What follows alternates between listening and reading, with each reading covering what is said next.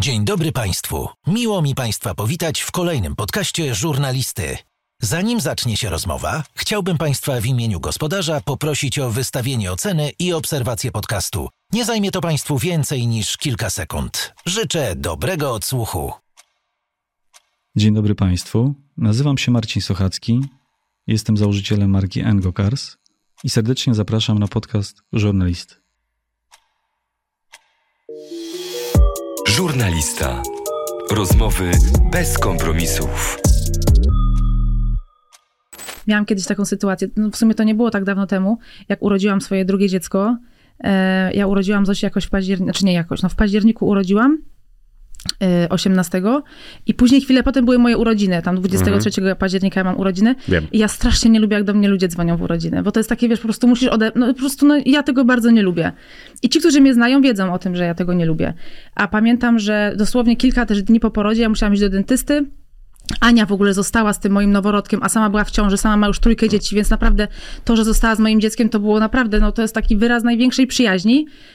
I pamiętam, że dzwoniła do mnie właśnie w dzień moich urodzin, ja tak nie odbierałam, aż w końcu tam, nie wiem, 22, ona znowu do mnie dzwoni, ja odbieram, mówię, Ania, co jest? I z takim naprawdę takim głosem bardzo byłam, no, nic, chciałam się zapytać, wiesz, jak się czujesz, czy może coś ci pomóc? Ja mówię, Boże, przepraszam cię, ja jestem po prostu... I to było takie, wiesz, takie wredne z mojej strony, ale ona się nie gniewa, ona jest przekochana. A ogólnie jesteś wredna? Nie, raczej nie, ale no bywam, mam czasami taka humorzasta czasami jestem.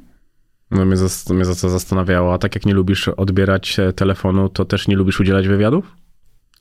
Z tymi wywiadami to jest tak trochę, że ten Instagram jest takim moim trochę usprawiedliwieniem. Znaczy przede wszystkim tak. Ja funkcjonuję teraz tylko i wyłącznie na Instagramie, nie? Jakby nie mam w żadnych filmach, serialach, programach, więc też to zainteresowanie mną trochę na pewno zmalało, ale nawet jak był taki czas, gdzie moje nazwisko było no takie trochę bardziej hot, to nie udzielałam aż tak dużo wywiadów, bo po pierwsze właśnie myślałam, że i tak na Instagramie dużo mówię. Po drugie, później jak to się nazywa, autoryzowałam, to wiesz, ja mam jakiś taki specyficzny sposób mówienia.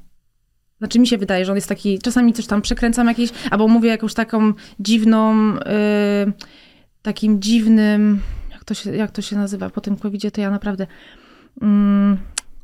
tak dziwnie składam zdania. I to jest takie dla mnie też trochę charakterystyczne. A później jak czytam te wywiady, to wiesz, tam wszystko takie piękne, ładne, wiesz, gdyż, abyż i musiałam to wszystko, wiesz, później zmieniać. Ci redaktorzy się wkurzali, denerwowali, więc mówię, dobra, to już nie róbmy sobie po prostu pod górkę i ja już po prostu nie będę udzielała w ogóle wywiadów. No jednak wydaje mi się, że mimo wszystko nadal jesteś hot, a nawet bym teraz powiedział, że jesteś bardzo hot, patrząc na to, jak prężnie działasz na Instagramie i tam widać, że się odnalazłaś i czujesz się jak ryba w wodzie. No lubię tego Instagrama. No wiesz co, mam czasami z nim taką dziwną relację, bo im, wiesz, no wiadomo, że mam tam pełno współprac, to jest też moja praca i te współprace mam bardzo fajne i też sobie jakoś tak je segreguję, żeby to było autentyczne, ale mam czasami coś takiego, że jak przychodzi taki moment, że mówię, kurde, chyba coś muszę wrzucić. Na przykład, wiesz, jak jest Dzień Kobiet, nie, to sobie myślę, ja pierdolę, ja muszę jakieś życzenia teraz, wiesz, tutaj napisać, wiesz, o tym siostrzeństwie, o tym wszystkim. A mówię, nie, dobra, nie będę nic pisać, bo akurat nie mam ochoty. Jak są święta, to myślę, o dobra, okej, to muszę teraz jakieś życzenia złożyć wszystkim moim obserwatorom. Więc takich momentów nie lubię, bo wtedy się czuję, że jestem do czegoś tak, wiesz, przymuszana, że powinnam coś zrobić. A tak jak sobie mogę po prostu nagrywać to, co lubię, to naprawdę sprawia mi to dużą przyjemność. Mi się podobało też to, jak powiedziałeś, że czujesz zażenowanie czasami, że musisz tłumaczyć się z niektórych współprac. I to też pokazuje, że mniej więcej starasz się zachować jednak prawdziwość tego, kim jesteś. No ale pewnie i tak ta kasa rządzi trochę tym, jak patrzysz na świat i jak patrzysz na niektóre produkty albo z których produktów korzystasz, ale to się wydaje zupełnie zrozumiałe z tej perspektywy biznesowej. No to jest twój biznes, to jest twoje życie. Tak, to jest mój biznes, ja w ten sposób zarabiam. Wiesz co, pewnie zdarzyły mi się takie współprace, chociaż czekaj. One się zdarzają każdemu. Zdarzają się takie, wiesz co, takie współprace zdarzają na przykład kosmetyków, nie? że dostajesz kosmetyk, w ogóle nie znasz tej firmy, to jest jakaś, załóżmy, może nawet nie, że nowa firma, ale no taka, której ty po prostu nigdy nie używałeś. No i nagle, wiesz, musisz powiedzieć tutaj swoim obserwatorom, że to jest w ogóle zajebisty krem. I on przynosi naprawdę super efekty. No ale wiesz, no jak możesz to powiedzieć, skoro tego kremu używasz tam, nie wiem, tydzień, albo dopiero co, wiesz, na tym reelsie pierwszy raz w ogóle, wiesz, ściągasz to sreberko. Więc może na samym początku miałam taką jedną albo dwie współpracę, że taka byłam nie do końca, myślę, że fair. Ale tak to teraz naprawdę staram się to wszystko dobrze dobierać i nie mam sobie nic do zarzucenia. A takie tłumaczenie się, no czasami się tłumaczy, bo na przykład, no...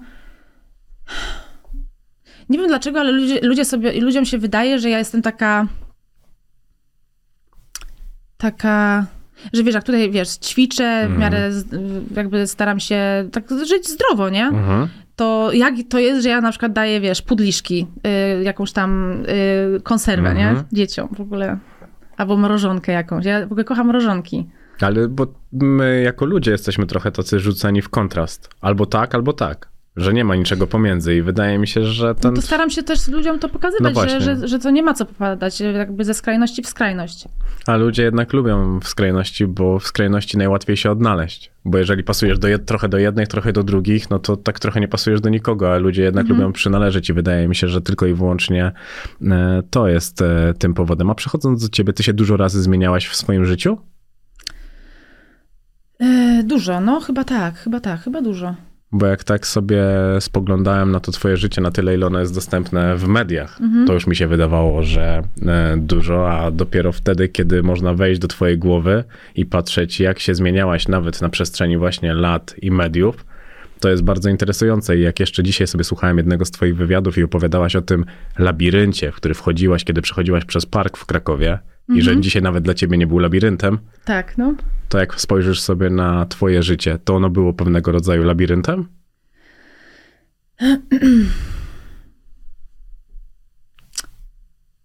W pewnym momencie moje życie było labiryntem, tak. W pewnym momencie moje życie było labiryntem, ale to jest taki mrocznym, nie? Takim mrocznym labiryntem, takim, że tam światełka nie było widać. Ale kiedy to było? To było, jak się przeprowadziłam do Warszawy, czyli to musiał być 2009, 10 jakoś tak w tym czasie. To było, no gdzieś w tym czasie. No i co wtedy się działo, że było ciemnym labiryntem? No wiesz co, to była tak, zmiana otoczenia. Tutaj zaczęłam mieszkać sama w Warszawie. Zawsze byłam, wiesz, u mnie w domu, ja jestem w ogóle z wielodzietnej rodziny. U nas zawsze w domu, po prostu jak na dworcu, wiesz, otwarte drzwi, klucze pod wycieraczką, albo w ogóle nawet nie było kluczy pod wycieraczką, po prostu dom był otwarty. Ktoś, wiesz, wchodził, tutaj mama, z szczepaczką, ktoś tam płakał, bo się ktoś wywalił, ktoś tam się bił.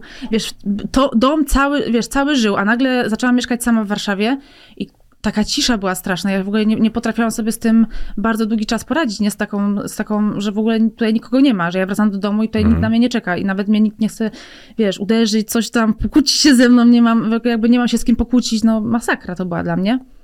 To jak zagłuszałaś tą ciszę? Chodziłam na imprezy. Takie reggae. Ja lubiłam bardzo chodzić na takie imprezy reggae, dancehallowe. Wtedy to się chodziło do Mandali, pamiętam, na Emily Platter. Chyba tam jest teraz restauracja, chyba już nie ma tego klubu. To tam się chodziło. Chodziłam na imprezy, ale to nie były takie imprezy, wiesz, że tam co tydzień jakieś takie do białego rana. Ale faktycznie no, miałam z moją koleżanką, która też mieszkała wtedy w Warszawie, jakoś tak sobie czasami chodziłyśmy, no i tak. No ale dobrze, imprezy reggae i jaranie zielska nie brzmią na razie. Nie, w ogóle kompletnie. No to na razie i tak nie brzmi to jak czarny tunel bez światełka. Wiesz co, byłam nieszczęśliwie zakochana. Byłam bardzo nieszczęśliwie zakochana i... Znaczy, ja w ogóle nie wiem, taka była to dziwna taka, wiesz, miłość. Więc to mnie tak jakoś tak w taki tunel, w taki labirynt jakoś, w taki dół, w takie gówno, w ogóle masakra, co tam było. Ale, bo zastanawia mnie to, jak postępował ten proces. To było takie ślepe zakochanie i po prostu podążanie za tą drugą osobą? No było to ślepe zakochanie, tak. Dobra, czekaj, bo ja mam przygotowane wszystkie te twoje relacje, bo one są no akurat... Dawaj. Więc to jest ta relacja, gdzie byłaś z tym 16 lat starszym gościem, który zostawił żonę dla ciebie? Partnerem żurnalisty jest Engo Cars.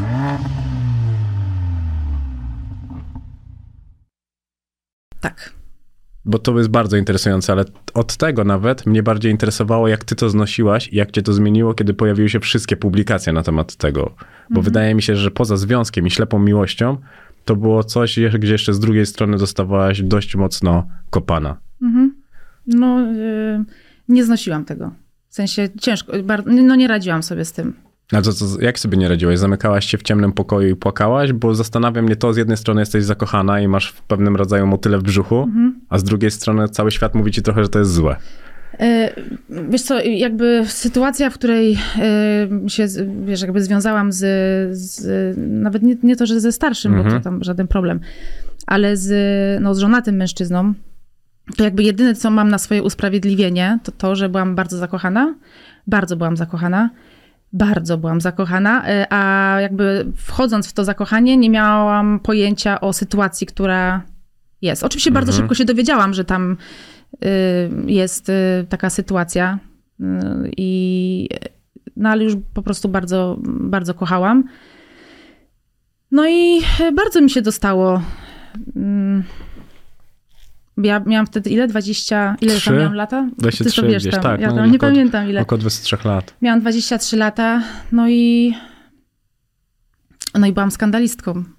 No, tak. Byłam skandalistką. Jak sobie to czytałem już tak z perspektywy czasu i jeszcze, wiesz, później były te nagłówki, że Jacek jest teraz z Gosią Omę, że ty tam, wiesz, jakby mówię nagłówkowo oczywiście, ja nie znam rzeczywistości i nie wiem, jaka była prawda, ale że jego długo nie było i potem po prostu z ciebie zrezygnował i przeskoczył na drugą partnerkę. Nie, to w ogóle nie... ja traktuję to jako science fiction, jeżeli chodzi o to, ale po prostu patrzyłem na nagłówki, że nagłówkowo to po prostu było dość mocno sensacyjne i wiedziałem, że to powodowało to, że się klikało i byłaś po prostu generatorem kliknięć, więc ta cała sytuacja też mi się wydawała, że jak na taką młodą osobę, która przyjechała do Warszawy, to było zderzenie z rzeczywistością chyba w najmocniejszy sposób, jaki można. Bardzo to było bolesne, zwłaszcza, oczywiście wiesz co, to jest taka rzecz dla mnie też haniebna, nie? To nie jest takie, że ja w ogóle mam z tym luz, bo ja już teraz wiem, że nigdy więcej bym się w taką sytuację nie wplątała. Natomiast, tak jak mówię, no jakby wytłumaczeniem była miłość, a ja mi się dostało najbardziej, bo to, bo zawsze się dostaje młodym dziewczynom po prostu. Wiesz, jak byłam po prostu złem wcielonym, nie? A było łatwo to manipulować, jak patrzysz na to z perspektywy czasu, jako takiej młodej dziewczynie, która miała 23 lata, a jednak mówisz, że okej, ten wiek nie robił żadnej różnicy, ale jednak mentalnie i świadomościowo, jak patrzysz na to z tej perspektywy lat, to też mi się wydaje, że wiesz, że mogłaś być manipulowana jak laleczka. Ja przede wszystkim za bardzo nie mogłam w ogóle się wypowiadać. Ja w ogóle, wiesz, to był taki bardzo dziwny czas, bo my tak niby byliśmy razem, ale w sumie to nigdzie razem nie wychodziliśmy. Jak byliśmy gdzieś razem na jakiejś premierze, czyli teoretycznie, wiadomo, że będą nam robić zdjęcia, to wiesz, to było jakieś udawanie, że nie jesteśmy razem. W ogóle dla mnie to była jakaś paranoja. Ja się czułam wtedy bardzo taka niedowartościowana, byłam bardzo zakompleksiona, byłam taka smutna, wiesz, tacy smutni w ogóle, uciekający przed fotoreporterami, myślę, Boże, to jak nie chcemy, żeby nam robili zdjęcia, to nie chodźmy na tą po prostu imprezę, nie? Proste. Jak już idziemy, to dumnie kroczmy tym czerwonym dywanem i pokażmy wszystkim naszą miłość, nie? A to był taki czas, że po prostu ja tak właśnie się za bardzo nie mogłam wypowiadać na żaden temat. I też nie miałam się jak bronić, nie? Ale przez to, że po prostu ustaliliście to, że nie wypowiadamy się na ten temat, bo zastanawia mnie to, co to znaczy, że nie mogłaś się wypowiadać. No po prostu, lepiej po prostu nic nie mówić, A wtedy jeszcze nie było social mediów, wiesz, bo teraz to jest Instagram, ja bym napisała jednego pościka i by wszystko było jasne, nie? A wtedy nie było tak.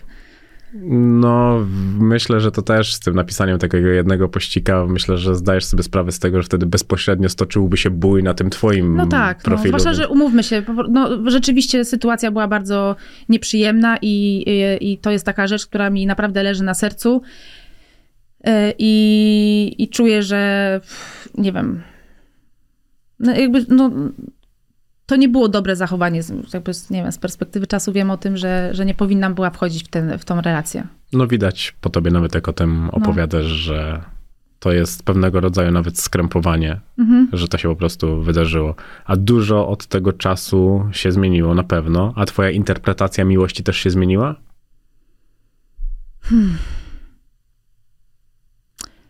Trochę się zmieniła, dlatego że ja na tamten czas właśnie wtedy miałam jakby wpajane w głowie, że wielka miłość zawsze boli. Wiesz, że taka wielka miłość tak uszlachetnia, nie? Że jak właśnie jest tak, że muszą być takie jakieś nieszczęścia, jakieś takie huragany, a później fajerwerki. Wiesz, że to wszystko jest jakieś takie niezbędne, a później się okazuje, że właśnie, że mi to nie jest zupełnie potrzebne. Ja wolę mieć spokój. Ja naprawdę wolę mieć spokój.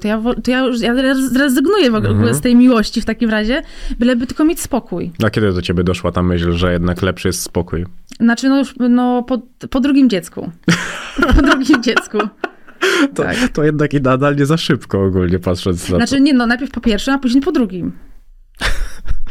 Najpierw po pierwszym, później miałam przerwę chwilę w takim myśleniu. Mówię, dobra, dawaj, miłość. A potem po drugim właśnie. Ale bo wiesz, bo w miłości da się znaleźć spokój. W miłości pewnie tak, no ale w takim życiu razem myślę, że to jest... No ja mam taki swój pomysł na związek generalnie, ale on jest taki trochę inny od tych takich tradycyjnych postrzegań i w ogóle myślenia w ogóle o związkach. No. To jaki jest twój pomysł na związek? Mój pomysł na związek jest taki, że w ogóle żebyśmy się wszyscy tutaj kochali, ale żebyśmy razem nie mieszkali. Po prostu, żeby każdy miał swoją przestrzeń, żeby każdy miał swoje mieszkanie, żeby się para po prostu, nie wiem, no, żeby wychodzić na randki, żeby spędzać razem wakacje, żeby spędzać w ogóle razem czas, żeby chodzić, nie wiem, na nocowanki, wiesz, ale żeby jednak każdy miał taką przestrzeń, do której może wrócić i która może być tylko jego. Dzisiaj akurat czytałem o tym badania, że ludzie, kiedy nie mieszkają razem, mają ze sobą kilkukrotnie lepszy seks. W perspektywie na to po prostu, że tego oczekują tego spotkania i przychodzą i są zazwyczaj wypoczęci, gotowi, bo wiedzą po prostu, że musieli wygospodarować czas, czego po prostu nie są w stanie zrobić w domu. No ale też dużo chyba wydaje mi się, że ludzi już żyje też w takich modelach, że jednak ten model związku dość dynamicznie się zmienia, patrząc na to, jak zmieniły się też czasy. Mi się bardzo podobała twoja wypowiedź na temat wychowywania dziecka naprzemiennego, że jak opowiadałaś o tym, że tydzień dziecko jest u ciebie, potem u taty i jak ten efektywnie możesz ten tydzień spędzić z dzieckiem, a potem jak efektywnie sama dla siebie i że to też po prostu daje przeświadczenie dziecku, że jest tata, jest mama, a dodatkowo mama jest kobietą, mama jest szczęśliwa, mama ma czas, żeby się też realizować i spełniać. To po prostu pokazuje, że ty idziesz jakby to jest jak pewnego rodzaju kompromis, bo sama powiedziałaś w tej rozmowie, że nie marzyłaś o takim modelu. Ten model nie był jakimś twoim wymarzonym celem, ale patrzysz na to, co jest i świetnie ogrywasz to dookoła.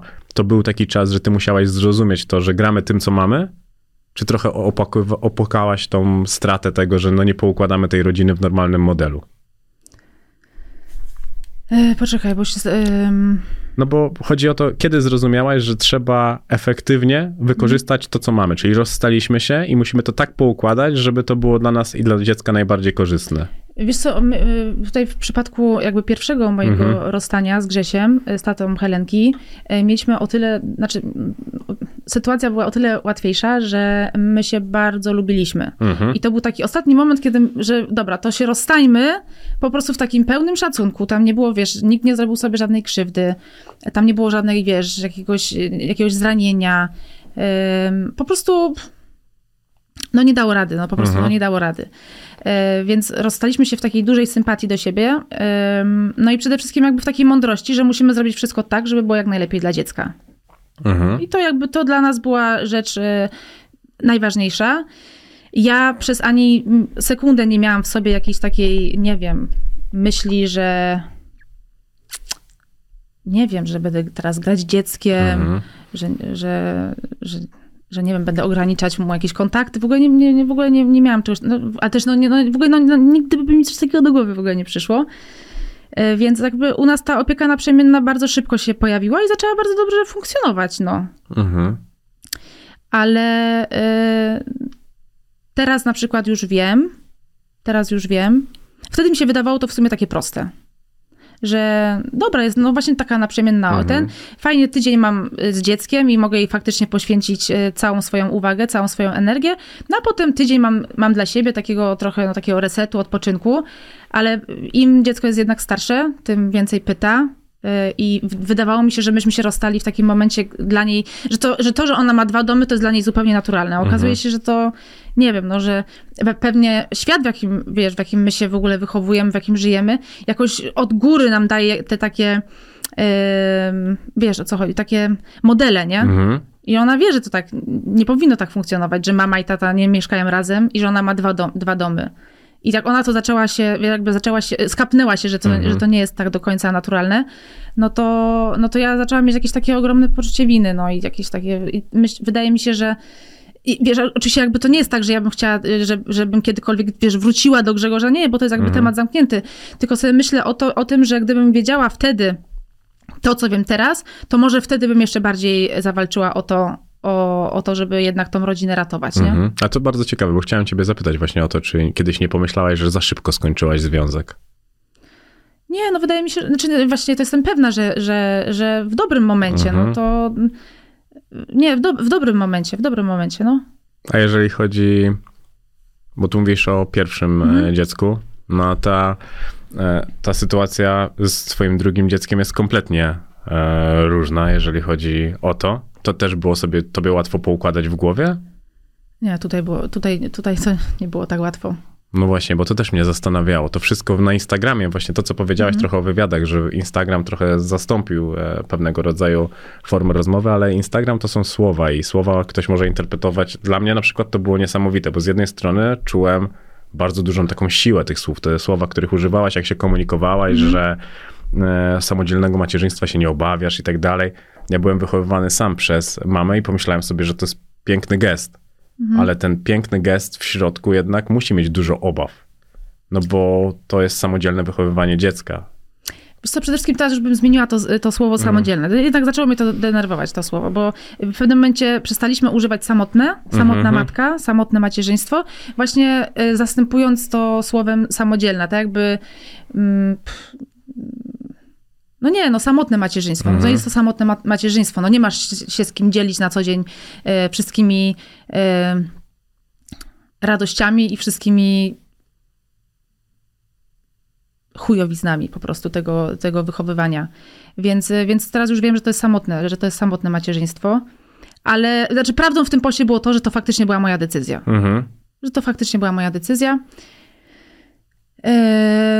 I to była bardzo dobra decyzja. Właśnie, chciałem zapytać, czy nigdy nie pomyślałeś, że to nie była dobra decyzja? W tym przypadku nie. Ale zdecydowana. No. Powiedziałaś bardzo ważne zdanie dla wszystkich matek, że wiesz, że nie da się wszystkich zadowolić. Ty sama szybko to zrozumiałaś? Że nie będziesz idealną mamą? Że będzie można mieć do ciebie pretensje i sama do siebie będziesz miała mieć prawo pretensje?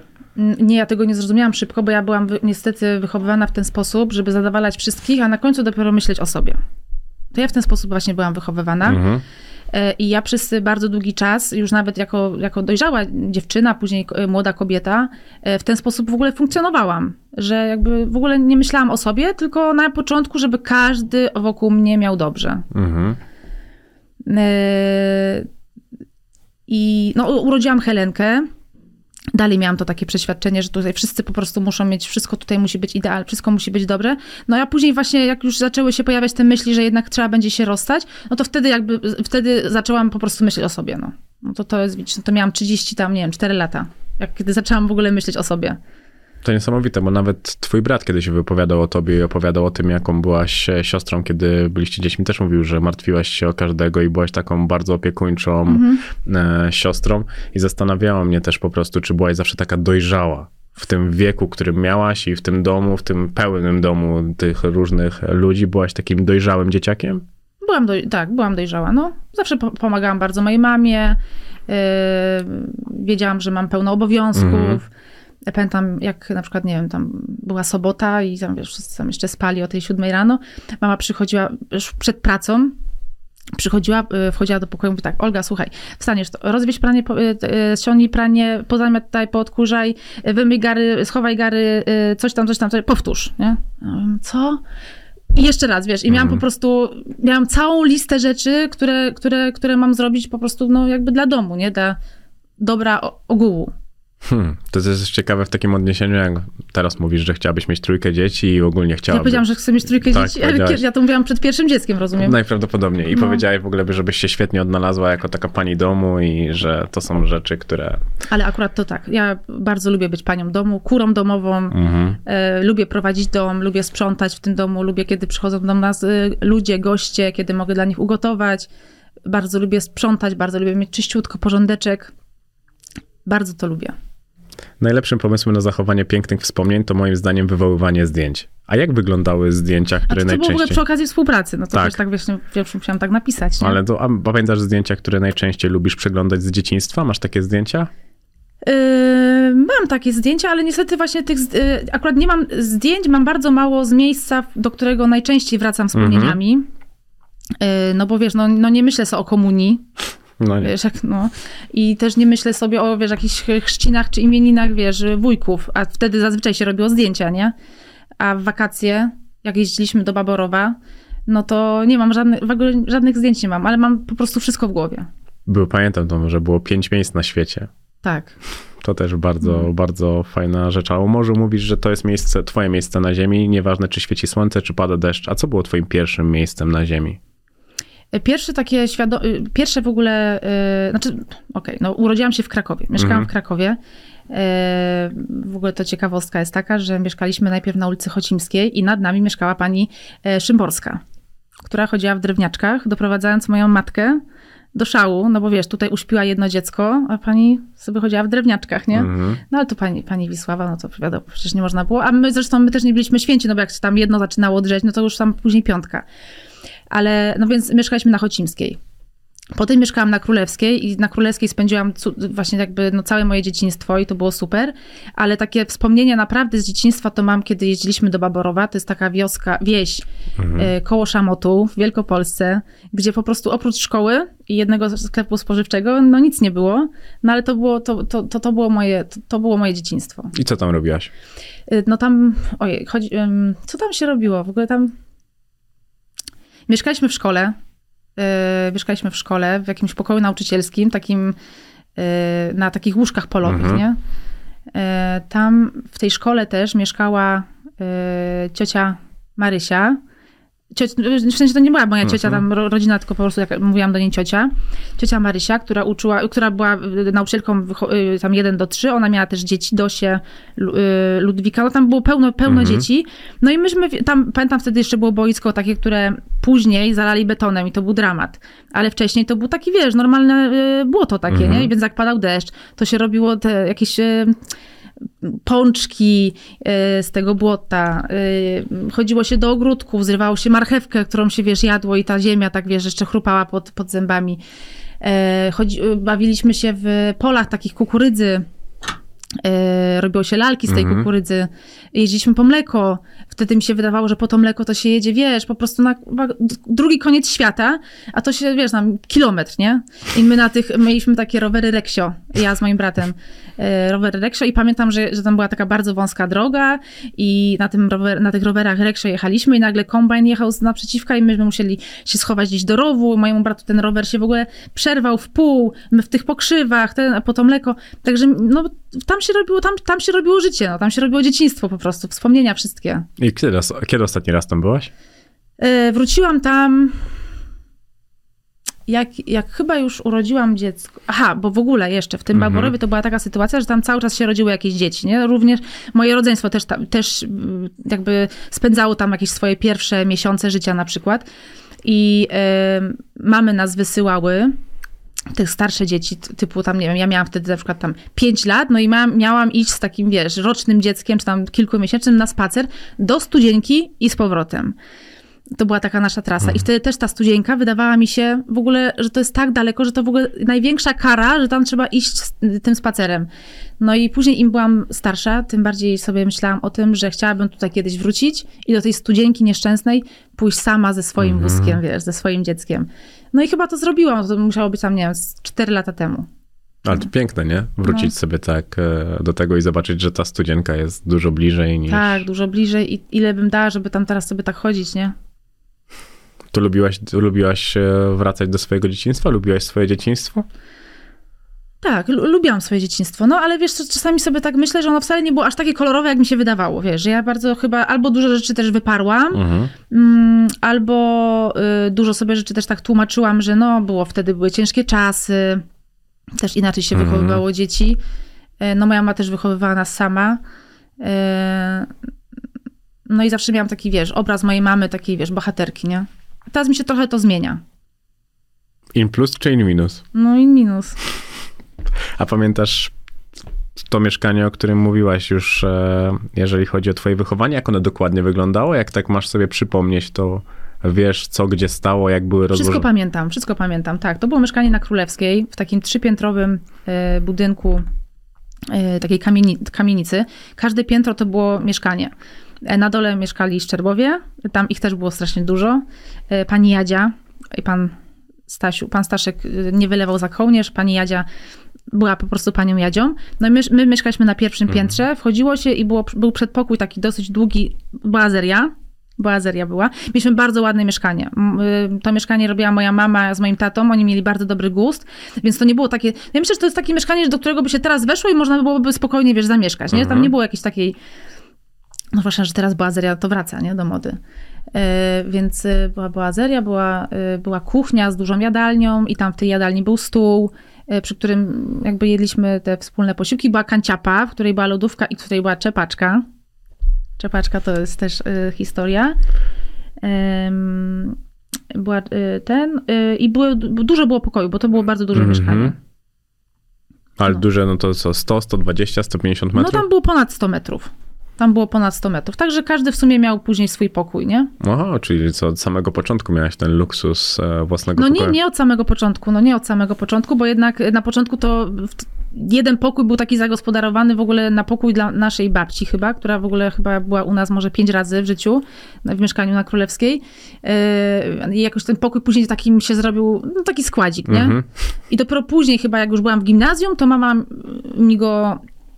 Wiesz, tapetę mi zrobiła, coś tam, jakąś komodę pomalowała, no i wtedy miałam taki jakby swój pokój. No, byłam jedyną dziewczynką, bo moja siostra wtedy już nie wychowywała się z nami, więc no, myślę, że tak mama to chciała po prostu zaznaczyć, nie? Że z tą dziewczynką, no to, że powinna mieć swój pokój. W 94 roku dostałaś od Świętego Mikołaja kasetę VHS, na której był Król Lew.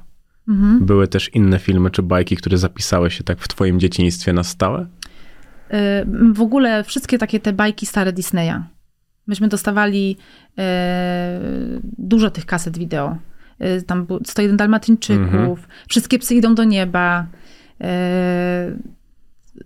No to Pocahontas. No te wszystkie właśnie z lat 90. Te wszystkie bajki, do których teraz też sobie w sumie lubię wracać, nie? Tam pokazuję Helence, no jeszcze Zosia za mała jest. A jeżeli chodzi o ciebie i ten okres dorastania już w Krakowie, powiedzmy, w okresie szkolnym, jeszcze kiedy byłaś takim dzieciakiem, który mógł wszystko i mogłaś robić to, na co ty miałaś ochotę. Ale ja nie miałam tak. No właśnie, zastanawiało mnie to, bo jak przygotowywałem się, to już widziałam, tak, szkoła muzyczna, kółko teatralne i już zastanawiało mnie, no właśnie, bardzo dużo tego było, zastanawiało mnie, co ty robiłaś, kiedy tylko ty i wyłącznie ty miałaś ochotę na to. No to nie, to ja miałam coś takiego, że faktycznie w ogóle to było tak, że ja zawsze chciałam mieć klucze na smyczy. Klucze na smyczy oznaczały dla mnie takie dorosłość, no i to, że wraca się do domu, trzeba ten dom otworzyć, no tak jakby poczucie też jakiejś takiej odpowiedzialności, no w ogóle, a tak jak ci powiedziałam wcześniej, u nas dom był zawsze po prostu otwarty i zawsze każdy mógł tam sobie po prostu do tego domu wejść. Ja po szkole wracałam do domu, dosłownie wiesz, w biegu jadłam jakąś bułkę i leciałam od razu na zajęcia do szkoły muzycznej, która była po drugiej stronie miasta, nie? W Krakowie to ja mieszkałam w centrum, a tam się jeździło na pilotów. No to jest tak jakby trochę, nie wiem, z Mokotowa na Tarchomin, nie? No. No więc jechałam, już byłam, wiesz, zmęczona, no bo to trzeba było wstać o 7:00, cały dzień tam w szkole tam do 15:00, 15:30 autobus, na 16:00 rytmika, chór, kształcenie słuchu, fortepian, no godzina 20:00 byłam w domu, już po szkole muzycznej, kolacja i do spania. I tak wyglądało moje życie. I później i korepetycje, i prywatne lekcje pianina. I to wszystko było takie właśnie... Nie miałam takiego, wiesz co, takiego spokoju. Nie miałam, że mi się na przykład nudziło, nie? Mhm. Ale to trochę przerażające, jak spojrzysz sobie tak na to z boku, że zaprojektowany robot, który po prostu musiał odhaczać to wszystko jak w korpo. Tak. Że to wszystkie zajęcia dookoła. Pamiętasz... Ale nie musiałam się dobrze uczyć, przynajmniej tyle. Ale ale szkoła muzyczna musiała być. Ale mogłam mieć tam 3, 4 miałam, wiesz, byłam taką czwórkową uczennicą normalnie jakby w takiej szkole tam podstawowej czy w gimnazjum, ale w muzycznej szkole to... A pamiętasz pierwszy dzień w kółku teatralnym? Tak, ja kółko teatralne w ogóle bardzo lubiłam. To było w Pałacu Kultury w Domu Kultury na Krowoderskiej w Krakowie. Chodziłam do kółka teatralnego. Znaczy nie pamiętam pierwszego dnia, ale pamiętam, że ja tam bardzo lubiłam chodzić. To wtedy prowadziła pani Elżbieta Barańska to kółko teatralne i tam... Zresztą...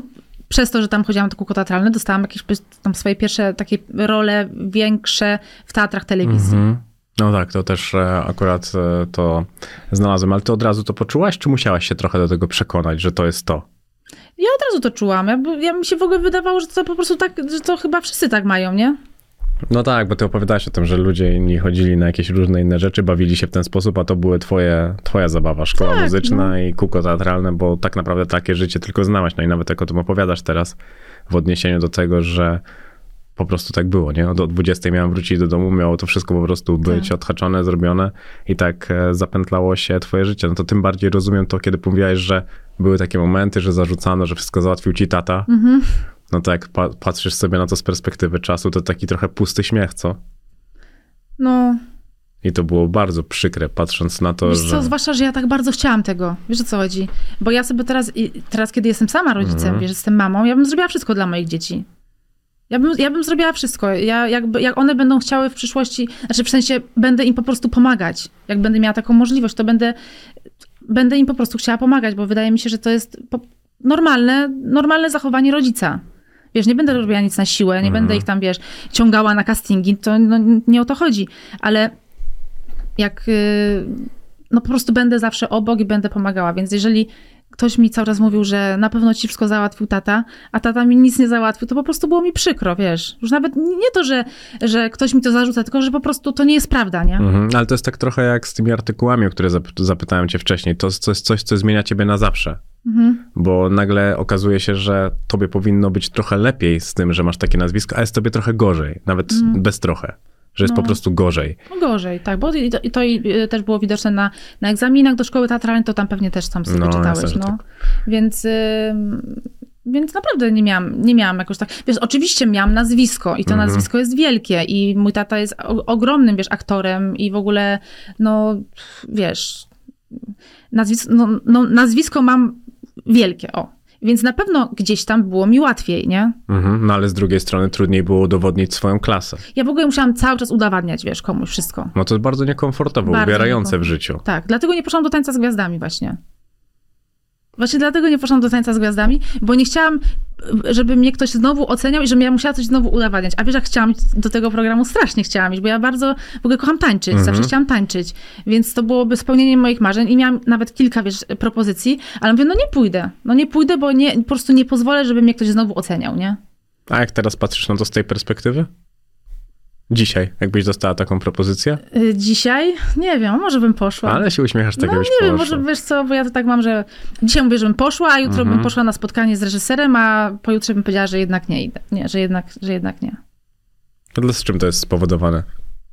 Że tak podchodzisz do decyzji? Chyba że mam taką wolność, nie? Że teraz mogę sobie podejmować decyzje. Że mogę sobie wybierać rzeczy, które po prostu chcę robić. A to dał ci Instagram? Nie, no to mi w ogóle dało jakby dorosłość.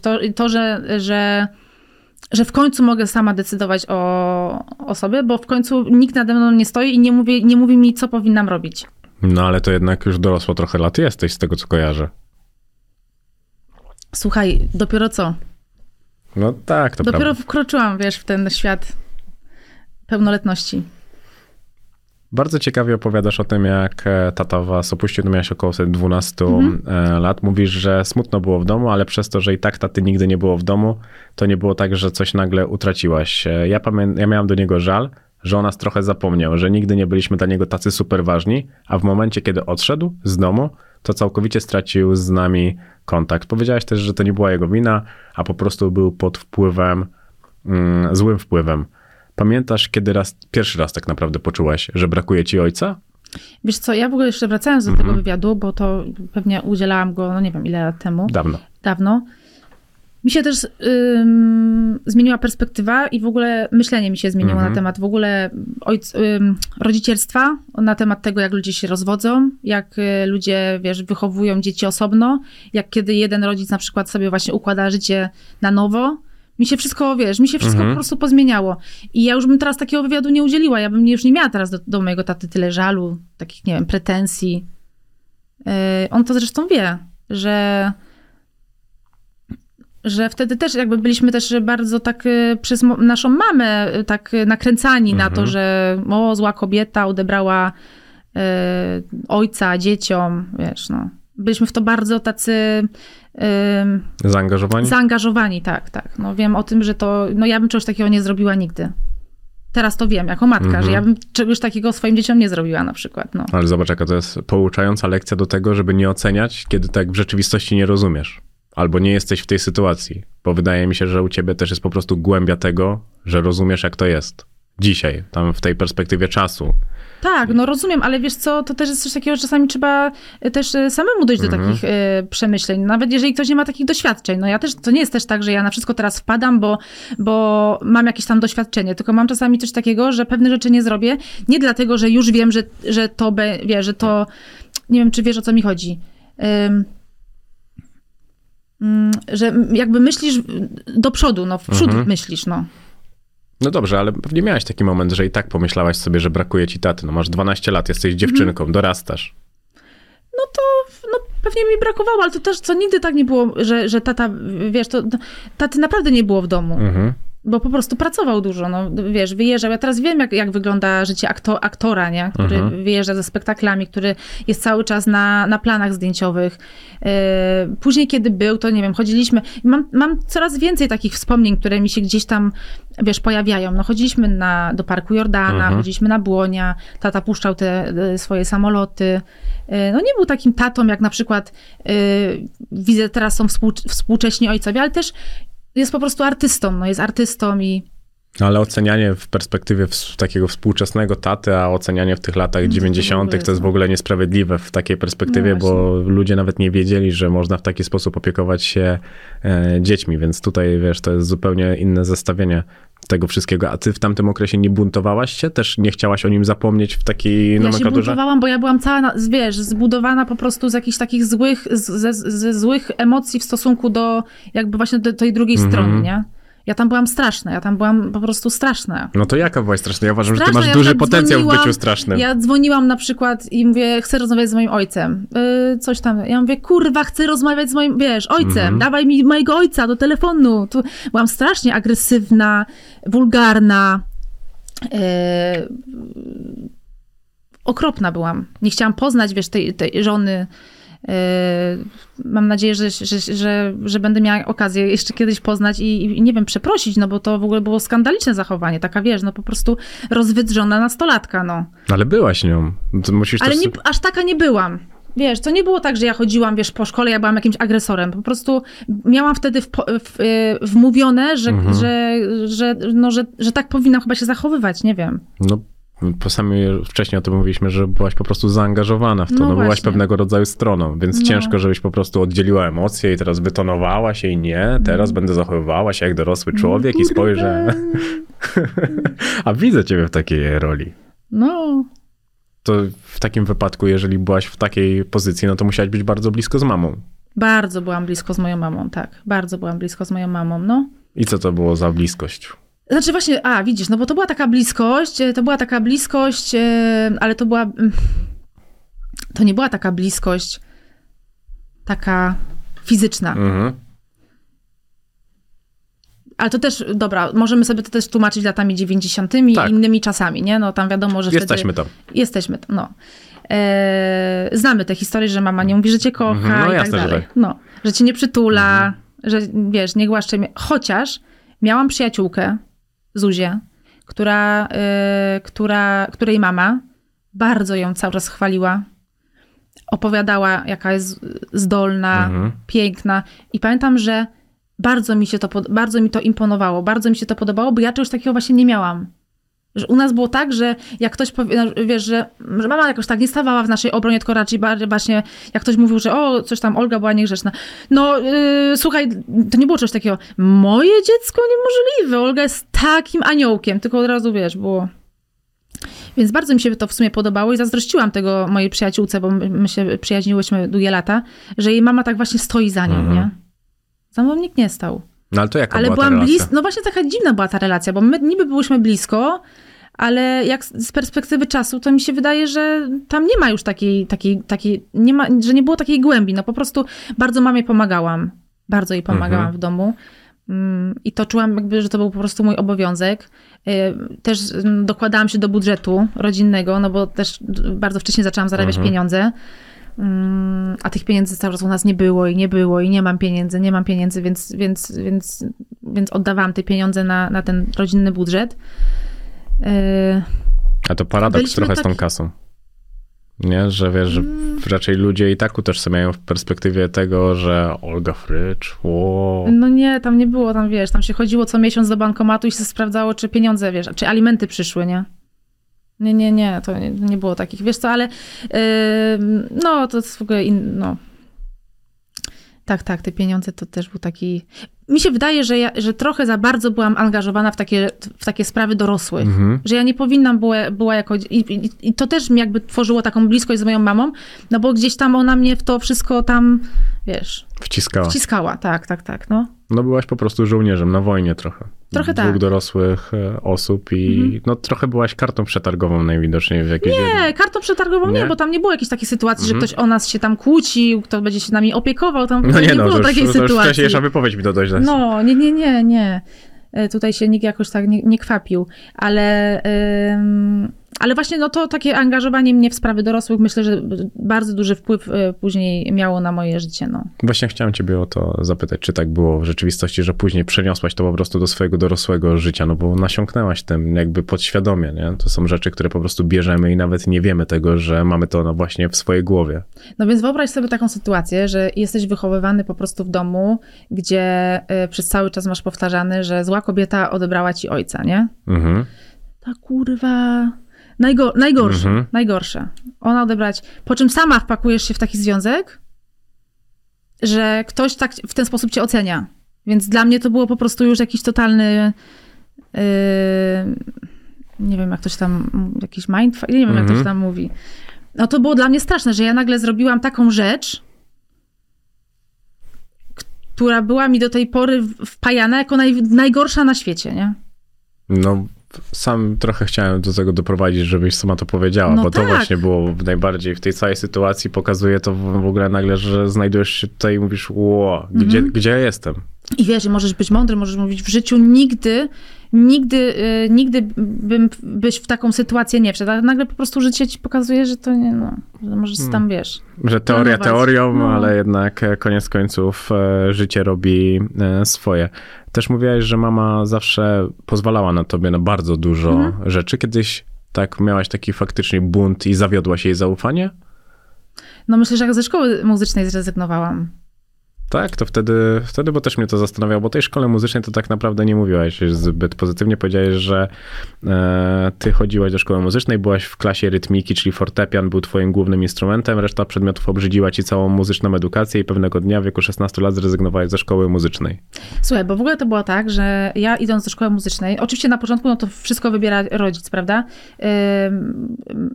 Ja byłam na egzaminach do szkoły muzycznej, nie wiem ile to miałam wtedy, 7 lat może, i ponieważ mam bardzo mam dobry słuch, chcieli mnie wysłać na skrzypce, bo stwierdzili, że mam małe dłonie, no bo mam bardzo małe dłonie, więc one nie są takie, wiesz, no fortepianowe, więc, a przez to, że mam dobry słuch, no to będzie mi na pewno szło dobrze na skrzypcach. Ale moja mama powiedziała, że ona nie zaplanowała sobie skrzypiec dla mnie, tylko zaplanowała sobie fortepian, a potem zaplanowała sobie rytmikę. I ja w wieku tam 14 lat, kiedy później poszłam do średniej szkoły muzycznej, mama mi właśnie powiedziała, żebym szła na rytmikę, dlatego że jak skończę tą rytmikę, to ja będę mogła dzieci w przedszkolu uczyć. Czyli ona po prostu miała plan dla mnie cały, gotowy. Wiesz, ja po prostu będę uczyła dzieci rytmiki w szkole. No i nikt się mnie, wiesz, nie pytał tak naprawdę o... Ja zawsze chciałam strasznie tańczyć. To było moje marzenie, żeby tańczyć, żeby uprawiać sporty, żeby w takie rzeczy pójść. No i ta szkoła muzyczna po prostu w pewnym momencie zaczęła mi przeszkadzać. Ale ty chyba nigdy nie tańczyłaś i nigdy nie uprawiałaś jakoś tak sportu na tyle, żeby można było... Nie, w ogóle nie uprawiałam sportu, a tańczyłam sobie w domu, nie? Tam wiesz, przed lustrem. Ale to jest bardzo interesujące, patrząc na to, że było coś, co kochałaś, a nie potrafiłaś tego zagospodarować dla siebie. Nie było pieniędzy. No dobrze, ale żeby uprawiać sport, no to jednak... Nie było pieniędzy. To było wytłumaczenie? No nie było. Ale na szkołę muzyczną było. No ale szkoła muzyczna, wiesz, jest państwowa, to się tam... No ale przecież kluby są też państwowe. Jakbyś chciała iść, nie wiem, co chciałaś robić, jeżeli chodzi o sport, bo sport to dość pojemne słowo. Czy chciałaś biegać, skakać? Nie, no biegać to nie, na pewno nie. Ale wiesz, ale no nie wiem, no może, ja nie mówię, że wiesz, że chciałabym grać w tenisa na przykład, no bo to wiadomo, że to są...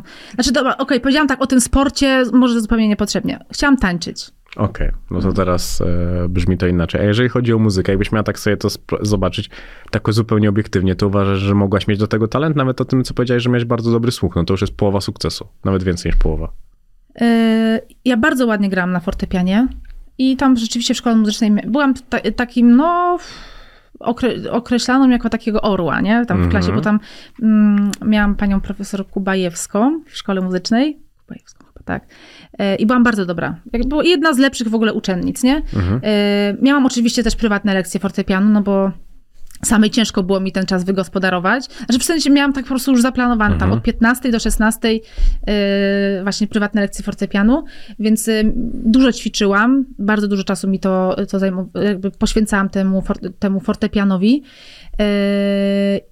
i byłam dobra. Natomiast nie miałam aż takiego słuchu, żeby na przykład usiąść i sobie zaimprowizować coś, czyli coś, co ma mój brat, na przykład młodszy, Michał, który siada po prostu i gra, co chce, zagra. Kolendy w stylu takim, disco, jakieś country, wszystko zagra. Potrafi, wiesz, no po prostu ma taki idealny słuch, że potrafi, wiesz, jazz zagrać. A ja nie potrafiłam, ja umiałam z nut. Oczywiście uczyłam się tego na pamięć, no bo na egzaminach zawsze się grało, wiesz, bez nut i byłam dobra, ale nie miałam takiego czucia muzycznego. A w szkole byłaś gwiazdą? Nie. To kim byłaś w szkole? Ja byłam normalną tam, wiesz, dziewczyną w szkole. Przeciętną taką zupełnie. A miłość była w szkole dla ciebie ważna? Chłopacy? Dla mnie miłość zawsze była ważna. Bo ja bardzo szybko zaczynałam mieć chłopaka. Co to znaczy bardzo szybko? No w podstawówce już miałam Pawła, pamiętam. Rodzice... Ci się oczy zaświeciły. No bo wiesz, no to zawsze to będzie do mnie, wiesz, takie wspomnienie ze mną zostanie do końca życia. Paweł już jednak jak się przylepił, to już się nie odlepi. Jest jakiś fragment twojej wypowiedzi, ale nie mogłem znaleźć całości o tym, że kiedyś wyjechałaś do pracy do Szkocji? Tak, byłam w Szkocji w pracy. Co to była za praca? No pracowałam na początku na zmywaku, potem pracowałam na barze, a potem jako kelnerka. To był czas, kiedy to było po liceum. Nie dostałam się do szkoły teatralnej i poszłam do prywatnej szkoły LART. To jest taka szkoła, która przygotowuje do egzaminów właśnie, do szkół teatralnych. Ta szkoła była droga, a nie było pieniędzy, to już wiemy. No to trzeba było zarobić na to. A oprócz tego trzeba było sobie zarobić na jakieś ubrania, na jakieś kosmetyki. Wiesz, chciałam żyć jak normalna nastolatka. Wiesz, nigdy nie dostawałam kieszonkowego. A chciałam dobrze wyglądać, chciałam się czuć po prostu jak fajna dziewczyna. No, było to dla mnie ważne, ale nie było pieniędzy. No to spotkałam się z takim moim kolegą, Klaudiuszem, pamiętam, w bunkrze w Krakowie, to taka knajpa przy Plantach. I on przyszedł w spódnicy takiej tej szkockiej, nie? Ja mówię, pamiętam, że zima była ze śniegą w tej Szkocji. Ja mówię, że właśnie wysiadł z samolotu, no że pracuje w Szkocji i że, no, że fajnie jest. Ja mówię, w Szkocji powiadasz? Słuchaj, może ja bym tam przyjechała i po prostu też zaczęła pracować. No to dawaj. No i tam, wiesz, miesiąc później już siedziałam w samolocie, leciałam do Szkocji do pracy. W St Andrews dokładnie. Ile tam pracowałaś? No pracowałam aż nie tak długo, bo tam pracowałam może ze 2 miesiące, dlatego że pracując tam, oczywiście ja sobie tam pojechałam, ponieważ chciałam zarobić sobie na wyjazd między innymi do Barcelony, bo w Barcelonie był mój ówczesny były chłopak, do którego bardzo chciałam wrócić i w ogóle tam, wiesz, love story. On wtedy był na Erasmusie właśnie w Barcelonie, więc ja sobie uzbierałam tak, żeby, wiesz, żeby się ładnie ubrać, wsiąść do samolotu, polecieć do Barcelony, a w międzyczasie okazało się, że Ania Jadowska będzie robiła serial w Polsce, w Warszawie, taki 13-odcinkowy i chciała, żebym zagrała główną rolę w tym serialu. Więc wszystko mi się, wiesz, musiało skrócić w czasie, no bo wróciłam do Warszawy, no i zaczęłam grać właśnie w takim serialu, który w ogóle bez echa przeszedł. Twoja historia to też jest akurat bardzo ciekawe, że Szkocja to jest ostatni kierunek, który bym pomyślał, że ta historia może pójść, tak wiesz, nawet nie przygotowując się do tej rozmowy. Szkocja super, bo ja, wiesz, kochałam Braveheart. Więc dla mnie w ogóle jest Szkocja super. A czułaś się tam trochę wolna od tego nazwiska, od tej presji? Poczułaś się trochę taka zupełnie normalna? Wiesz co, tam było bardzo dużo Polaków, nie? Także tam nie było tak, że ja byłam... ale wtedy przede wszystkim ja w ogóle nie byłam popularna, ja w ogóle nie byłam znana, wiesz, to ja w ogóle to... No ale byłaś chociażby wolna od tych obowiązków, o których rozmawialiśmy wcześniej. No ale wiesz, no miałam inne obowiązki, no po prostu musiałam wstawać codziennie, rozumiesz, o 6 rano i iść do... Pamiętam, pracowałam w takim, to było w teatrze. To była taka kawiarnia w teatrze, nie? No i się szło i się pracowało, no. Jakby inny rodzaj obowiązków, ale też cały czas te obowiązki miałam, no. Też pewnie to jest stara wypowiedź, ale powiedziałeś, że wiesz, że coś twój tata szepnął komuś, żebyś nie dostała się do szkoły, o której marzyłaś. No ale wiesz, to tak słyszałam, a ile w tym prawdy, to ja nie wiem. Bardzo mi się podobało, że mówił, że dla kobiet to zawód podobny do prostytucji. No bo tak mi też ktoś kiedyś powiedział, no. Tata mi to chyba kiedyś powiedział zresztą nawet, no. No wiesz, no trochę tak jest, no jakby na to nie, że czekasz na telefon, czekasz aż ktoś cię, wiesz, z tego co pamiętam, no bo umówmy się, już tam dawno nie grałam, nie, ale z tego co pamiętam, no to jest tak, że albo się komuś spodobasz, albo się komuś nie spodobasz, no. A te marzenia się w tobie trochę wytarły? One już po prostu nie są twoimi marzeniami, jeżeli chodzi o aktorstwo? U mnie była taka sytuacja, że ja, ponieważ nie było pieniędzy, no to ja zaczęłam wcześniej zarabiać i dla mnie praca w filmie to była po prostu praca zarobkowa. Bardzo to lubiłam. Wiesz, to oczywiście też wiązało się z tym, że na przykład nie chodziłam do szkoły, no to było ekstra, nie? No, jasne. Wiesz, spędzałam 2 miesiące na planie zdjęciowym, gdzie na przykład byłam... Na pewno dwa, może nawet więcej razy było tak, że ja byłam jedyną dziewczynką, wiesz, jakby grającą, więc wiesz, wokół mnie chłopacy, więc ja się w ogóle czułam bardzo wyjątkowo, ale wciąż to była dla mnie po prostu praca. I cała moja późniejsza jakby kariera, filmy czy seriale, w których grałam, ja to po prostu traktowałam jak pracę. Ja nie miałam czegoś takiego w sobie, że ja że kochałam teatr na przykład, że byłam taka, wiesz, jakaś uduchowiona. Ja na przykład pamiętam, że jak zdawałam do szkoły teatralnej, to myślałam sobie, Boże, oni na pewno zadadzą mi pytanie, czym dla mnie jest teatr. Na bank będzie takie pytanie, czym dla ciebie jest teatr? Ja, wiesz, ja już zaczęłam wymyślać jakieś, teatr to jest po prostu... moje życie, no ja mówię, ale przecież w ogóle nie jest, wiesz, w ogóle teatr mnie nie interesował, mnie interesowała praca na planie filmowym, gdzie będę mogła zarabiać te pieniądze, no. Więc moje marzenia się skończyły wtedy, kiedy zaczęłam zarabiać w inny sposób, no. Okej, no bo widzisz, bo to mnie też zastanawiało w ogóle, jak patrzysz na to w perspektywie tego, że był ten debiut, bo wobec ciebie były bardzo duże, może nie, że oczekiwania, ale każdy wróżył wielką karierę. I słuchaj, to przez 15 lat mi tak, ja przez 15 lat byłam nazywana objawieniem polskiego kina i to też właśnie. Było dosyć zabawne to było. Ale to nigdy, bo aż to jest niesamowite w takiej perspektywie, jak ty to opowiadasz, że to była po prostu kasa, którą ją zarabiałaś i fajnie było, ale aż dziwne, że... Nie zapaliło to w tobie tego, że na przykład, nie wiem, że twoim marzeniem jest Hollywood, że chcesz wyjechać. Nie, wiesz co, ja też byłam tak wychowywana, żeby siedzieć cichutko. W kąciku sobie siedzisz cichutko i sobie czekasz, aż ktoś cię znajdzie. Nie ma czegoś takiego, że wiesz, tu będziemy teraz na castingi jeździć, tutaj będziesz teraz karierę robić. Tylko wszystko cichutko, tak miałam, wiesz, wpajane do głowy, nie? Że powolutku, cichuteńko. Więc tak, żadna kariera w Hollywood, daj spokój. Czyli, bo też sobie tak zastanawiałem się, czy były takie role, które przyjmowałaś dla, tylko i wyłącznie dla pieniędzy, bo tak powiedziałaś o pracy, no chociażby jak dla M jak Miłość, ale to tak naprawdę każda rola w twoim wykonaniu. No nie, bo to też nie, wiesz, no wiadomo, że są, że okej, umówmy się, no ja to wtedy traktowałam jako pracę, ale są takie prace, do których się chodzi z większą przyjemnością i takie, wiesz, z mniejszą przyjemnością.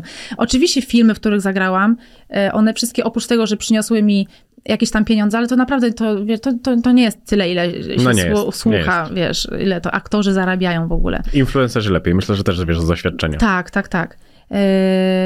Więc część robiłam, wiesz, no super sobie zarobić, a przy okazji, czy inaczej, zrobić super film, a przy okazji sobie troszeczkę zarobić, no ale potem, wiesz, no kupiłam sobie mieszkanie, wzięłam sobie kredyt w Warszawie na mieszkanie, no to trzeba było już mieć jakąś taką bardziej stałą pracę. I wtedy pamiętam, bardzo pomogła mi Agnieszka Sienkiewicz, która powiedziała mi, że, i to będę też jej zawsze wdzięczna, że wie, że szukają właśnie do M jak Miłość jakiejś nowej bohaterki, że może bym się tam odezwała, może akurat zaproszą mnie na casting, więc faktycznie dałam znać, że jak coś, to bardzo chętnie zagram. I oni mnie wzięli bez castingu i dla mnie to wtedy był ratunek, no wiesz, no miałam w miarę stałą pracę, w miarę stały dochód. To też nie były jakieś takie super pieniądze, ale które pozwalały mi jakby funkcjonować w Warszawie, nie? Samej, no. Ale to w takim serialu, w tamtych czasach, to, bo to było, nie wiem, miałeś 26-27 lat mniej więcej, no, chyba, bo jak miałeś 30 lat, to odrzuć, to powiedziałaś sobie, że z wielką... Po 30 latach. Tak, że z lekkością i że nie będziesz w ogóle tęsknić, dość brutalnie pożegnałaś M jak Miłość. To jest kasa, nie wiem, typu wtedy, w tamtym okresie 10-15 tysięcy miesięcznie? Nie, wydaje mi się, to chyba było dużo mniej. I pamiętaj też o tym, że czasami to masz, wiesz, czasami masz... nie wiem, 8 dni zdjęciowych w miesiącu i to jest dużo, a czasami masz 2 na przykład. A rachunki są takie same, wiesz. Więc czasami później masz, no nie wiem, 10 dni, 12 dni zdjęciowych, a potem znowu masz 2 dni zdjęciowe. Wszystko było bardzo takie, wiesz, ja jednak lubię mieć tak... No już teraz to już w ogóle, kiedy mam dzieci, no to już muszę dbać o to, żeby mieć taką, wiesz, poczucie stabilizacji, no bo mam poczucie ogromnej odpowiedzialności. Ale wtedy też jakby brakowało mi takiego, ja już wolałabym być na etacie. No tyle, by wiedzieć, dziwnego. Ile po prostu człowiek zarobi, żeby wiedzieć, jak sobie te fundusze po prostu no, rozplanować, nie? Bo huśtawki są fajne, ale nie emocjonalne, kiedy musisz się bać bądź stresować jednak. No, dokładnie, no. To jest niepokojące. A dzisiaj tak naprawdę dostajesz też dużo propozycji? Dostajesz jakiekolwiek propozycje dzisiaj, jeżeli chodzi o aktorstwo? No tak powiedziałeś, ja dosyć brutalnie się pożegnałam z tą branżą. Był taki czas mroczny w moim życiu, kiedy ja byłam zapraszana na castingi, a na nie po prostu nie przychodziłam. I to nie było tak, że ja, nie wiem, bo ja nawet nie odwoływałam tego, że nie mówiłam, że nie przyjdę. Po prostu czekali na mnie, a nie przychodziłam. No i to było oczywiście bardzo źle postrzegane. Ja teraz to wiem, że to było, no, to było też niefajne zachowanie w moim życiu. Znaczy, niefajne zachowanie z mojej strony, ale to po prostu był taki mroczny czas, że ja nie czułam się psychicznie na siłach, żeby pójść na casting, pomimo, że się wcześniej na niego umawiałam, no nie?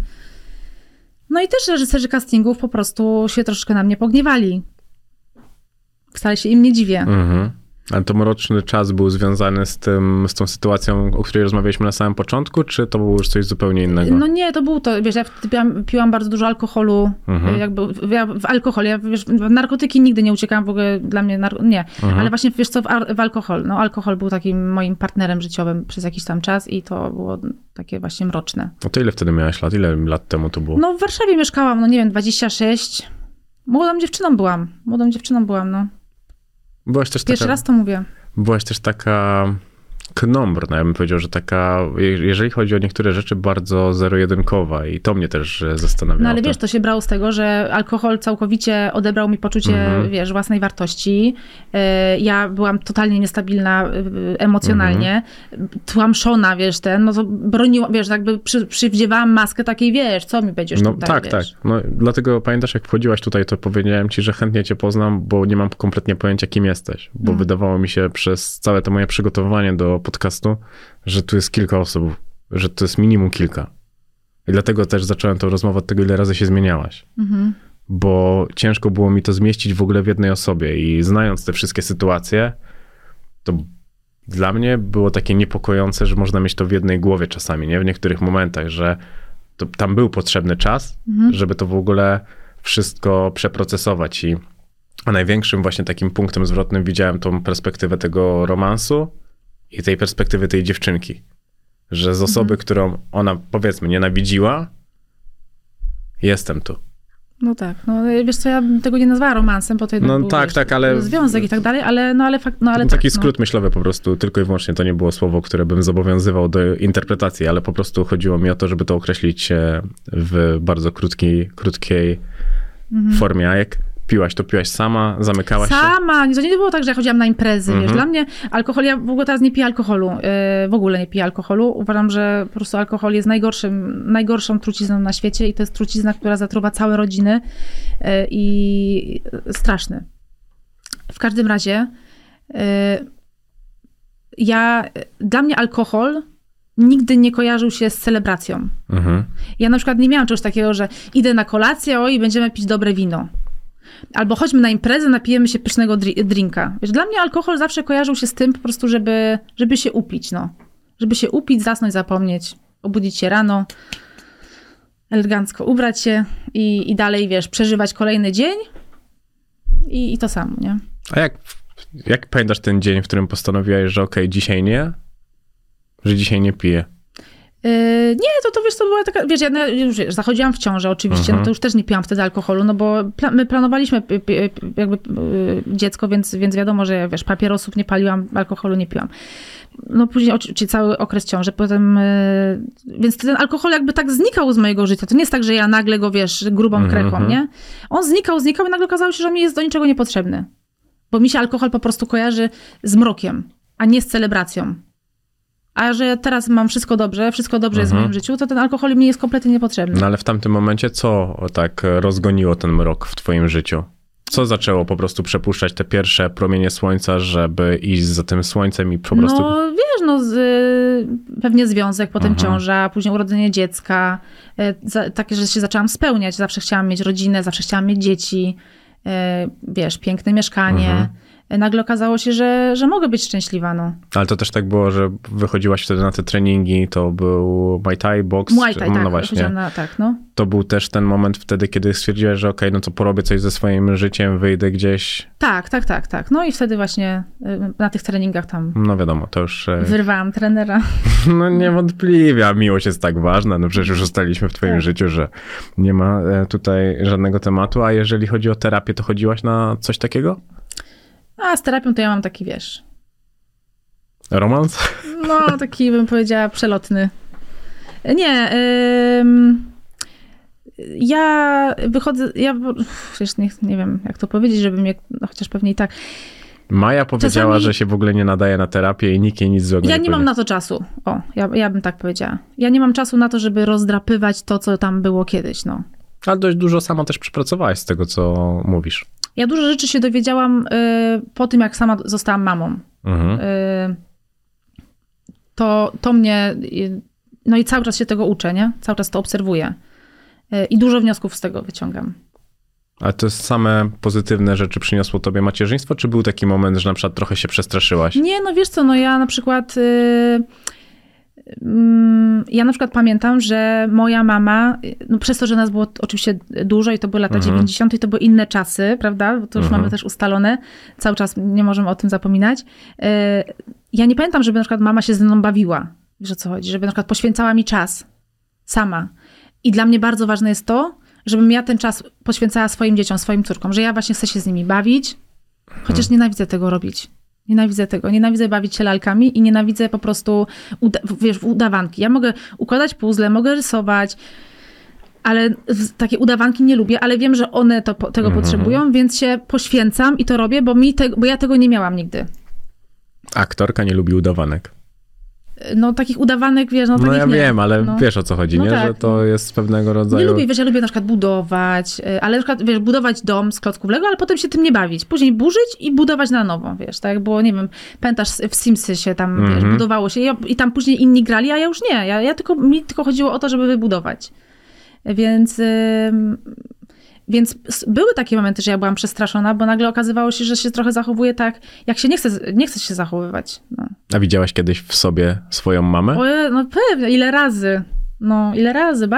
Bardzo dużo. A z jakim uśmiechem na ustach. A kiedy pierwszy raz? Ale to jest nerwowy uśmiech, wiesz? No wiem o tym, że to jest nerwowy uśmiech. A kiedy pierwszy raz? Także naprawdę złapałaś się na tym, że... No jak nakrzyczałam na przykład na Helenkę, nie? Mhm. No.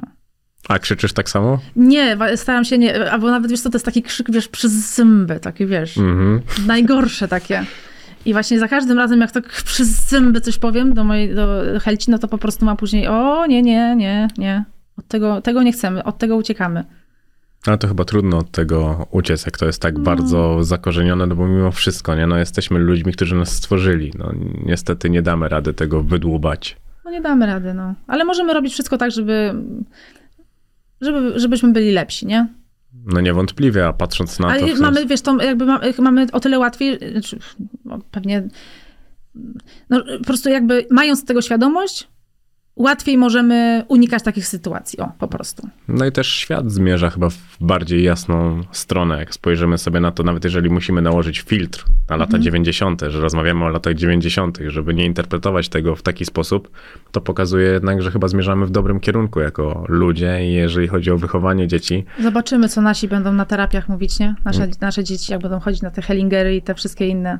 Tak, ja też uważam, że teraz... będzie pokolenie na przykład dzieci, które, bo tak jak wtedy nadużywało się alkoholu, to pomyśl sobie, jak też dzisiaj dzieci będą dorastały w domach, gdzie nadużywa się na przykład narkotyków. To też będzie zupełnie inne zderzenie pokoleniowe i każde pokolenie na pewno będzie miało jakieś takie swoje problemy. Jak zobaczymy, my jeszcze byliśmy wychowywani w czasach takich, powiedzmy, półanalogowych, bo później pojawiły już się komputery. A ty jesteś który rocznik? 92. A nie, to ty w ogóle jesteś, wiesz... To ty życia nie znasz. No jasne, że nie znam życia. Z tej perspektywy zadawania pytań zawsze jest dużo wygodniej niż na to, na które trzeba się odpowiadać. Powiem ci, że w ogóle tak, ostatnio miałam takie rozkminy, bo robiłam porządek w zabawkach moich dzieci, nie? Boże, ile one tego mają. A i tak naprawdę staram się pilnować, żeby nie miały tego za dużo, nie? I miałam takie po prostu przemyślenie, że przez to, że no nie było pieniędzy, to ja chcę tym moim dzieciom dać wszystko. I w sumie, z drugiej strony, odbieram im taką szansę marzenia o czymś. W sensie, jak zapytasz się teraz dziecka, co ono by chciało, to ono nie wie, co ono by chciało, bo ono wszystko ma. Wiesz, ja pamiętam, że u nas to było tak, że na każdy prezent był odpowiedni czas. Czyli na przykład, że rower się dostawało, nie wiem, na przykład na komunię albo po 4. klasie, nie? Zegarek się dostawało na komunię. Jakieś, wiesz, pieniądze na urodziny, nie wiem, rolki też tam, nie wiem, po 6. klasie, wiesz, na wszystko był czas. A teraz te dzieci mają wszystko, bo chcemy im jakby nadrobić, wiesz, bo my nie mieliśmy nic, nie? No tak, i chcemy im to jakoś dać. Nie wiem, i to mnie trochę przeraża, że my sami się w to po prostu jakby pakujemy, nie? Że nie dajemy tym dzieciom takiego, mówię, ja nie wiem, pytam się na przykład mojej bratanicy, która ma tam, nie wiem, 13 lat, co byś chciała? Nie wiem. No wiesz, wszystko mają, nie? Jakby się mnie ktoś zapytał, ja bym mówiła, że nie, lalki Barbie, nie wiem, elektryczne pianino, sukienki, nie wiem, bilet do Disneylandu, wszystko, nie? Teraz... Gdzieś tam pamiętam, że tata ci przywiózł lalkę Barbie, jak miałaś 5 lat. Tata to mi przywiózł lalkę afroamerykańską. Tak, też o tym słyszałem i pamiętam o tym. To też zamiast lalki Barbie, żeby była jasność. Właśnie zamiast lalki Barbie dostałam taką bobasa. Nie mogę powiedzieć, jak ją nazywałam, bo to zaraz będzie... Tak, ale czarna skóra. Afroamerykankę, no. To jest też akurat bardzo interesujące, ale rozmawialiśmy trochę o tym w tym odniesieniu, to wiesz, że teraz książki Jamesa Bonda są przepisywane w taki sposób, żeby dzisiaj były aktualne z dzisiejszą poprawnością polityczną, że zmienia się treść książek po to, żeby one były dzisiaj społecznie akceptowane. Okej. Dla mnie to jest bardzo, bardzo ciekawy zabieg, nie? No, bo dla mnie też, ale ja dalej mogę być przedstawiana jako gość, nie? Jakby nie jest to dla mnie żadna sprawa. No ja właśnie miałem fajną rozmowę z Michałem Rusinkiem o tym, że ja uważam, że albo, że to byłoby dla mnie na przykład najwygodniejsze, że albo jeżeli mówimy, że są wszystkie feminatywy, to stosujemy je od jutra. Tak. I wtedy wszyscy wszystko wiemy. A jeżeli masz kogoś przedstawić, I musisz się teraz zastanawiać. W ogóle tak, musiałbym cię zapytać. No jak tak, wolisz być przedstawiona? No tak. Ale dla mnie już zapytanie pokazuje to, że mogę być nie dzisiejszy i mogę w jakimkolwiek stopniu cię uradzić, pytając już o to, bo przecież ty możesz czuć się taka, że chcesz być przedstawiona jako gościni. Nie. No, ale rozumiesz, nie? Że samo jakby, że gdyby zasady gry były trochę prostsze, to wydaje mi się, że świat też by był dużo bardziej elastyczny i można było się trochę w nim bardziej komfortowo poruszać. Czasami wydaje mi się, że... Ale czasami po prostu nie ma się co przypierdalać, nie? Tak, ale to jest... To ale rozumiem, przepierdalanie się jest w cenie, jesteś w internecie. Jasne, oczywiście, że tak. I wiesz co, wiadomo, że są takie rzeczy, o które trzeba walczyć, oczywiście, bo są bardzo ważne i istotne, ale są takie, że naprawdę są czasami dyskusje, wiesz, poematy po prostu ludzie piszą, wiesz, zabijają się, kłócą o jakieś takie pierdoły. Ja po prostu dla mnie to jest... Oni się kłócą o zasięg. Tam kłótnia o to, o co to istnieje, to jest kompletnie drugi plan. O zasięg. Tak, to chodzi o zasięg. No to właśnie. Chodzi tylko i wyłącznie o to, żeby generować po prostu liczby. No, to nie dla mnie. No nie dla ciebie, ale jednak jesteś w tym świecie internetu. Wydaje mi się, że znalazłaś dla siebie taką bardzo wygodną przestrzeń. Mi się w ogóle podobało też, tak abstrahując już od tej wypowiedzi, jak ty walczyłaś z paparazzi. Bardzo mi się podobało. Ty ich obrażałaś. No wiesz co, kiedyś ich obrażałam, a później się naprawdę ich bałam. Po prostu się bałam. No i faktycznie miałam taką sytuację, że facet po tym, jak urodziłam dziecko, no po prostu chodził za mną, chował się tam gdzieś, wiesz, w krzakach i wiesz, nagle się w tobie po prostu budzi, no, lwica, nie? Że ktoś ci chce zrobić krzywdę i nie wiesz, na ile on chce ci zrobić zdjęcia, a na ile on chce ci zrobić krzywdę, nie? A potem zawsze mi imponowały te gwiazdy amerykańskie, wiesz, te hollywoodzkie, które tam, wiesz... Nigdy nie umówiłam się na żadną ustawkę, ani nie, broń Boże. To bardzo we mnie taki niepokój duży wzbudza. Taki, że ktoś za mną idzie, ktoś mnie śledzi. Ale teraz już nie mam tego problemu. Ja w ogóle nie wiem, czy jeszcze są Instagram im zabrał robotę, bo dzisiaj ludzie sami publikują te wszystkie zdjęcia. Wiadomo, że są tam jakieś takie bardziej ekskluzywne kąski. No ale co mi zdjęcie bez Olga Frycz bez makijażu, wow. Ja prawie w ogóle się nie maluję. Myślałem, że na powiesz, że bez majtek, no to by się chociaż sprzedało. No by się chociaż sprzedało, no. No myślę, że tutaj by się sprzedało, no ale jednak już dzisiaj tak dużo ludzi publikują, że nawet bez majtek to byłoby trochę, wiesz. No. Że są jednak ludzie, którzy dość chętnie publikują, no znaczy jest OnlyFans. Nie wiem, czy wiesz, co to jest? No coś tam słyszałam o tym. No, bo to też jest bardzo ciekawa otchłań internetu. Ale zaczęliśmy od rozmowy od tego, jak często się zmieniałaś. A kim jesteś dzisiaj? Kim ja jestem dzisiaj? Kiedy masz odciąć od siebie dzieci i spojrzeć tylko i wyłącznie egoistycznie na siebie. Aha, no to jak tak. No to powiem ci, że jeszcze chyba nigdy nie czułam się tak dobrze jak teraz. Uważam, że super wyglądam. To bardzo prawda. Lubię być szczupła, więc bardzo mi dobrze robią ćwiczenia. Lubię być taka, wiesz, zdrowa. Mam spokój, który też mi, z którym mi do twarzy, że tak powiem. Cieszę się, że wiesz, że nie muszę na co dzień się z kimś tam użerać. Więc powiem ci, że jestem w takim dobrym momencie swojego życia. Ale powiedziałabyś, że najlepszym? No chyba na razie to tak. Znaczy na pewno tak, na pewno tak. A dzisiaj już masz jakieś marzenia? No mam dużo marzeń.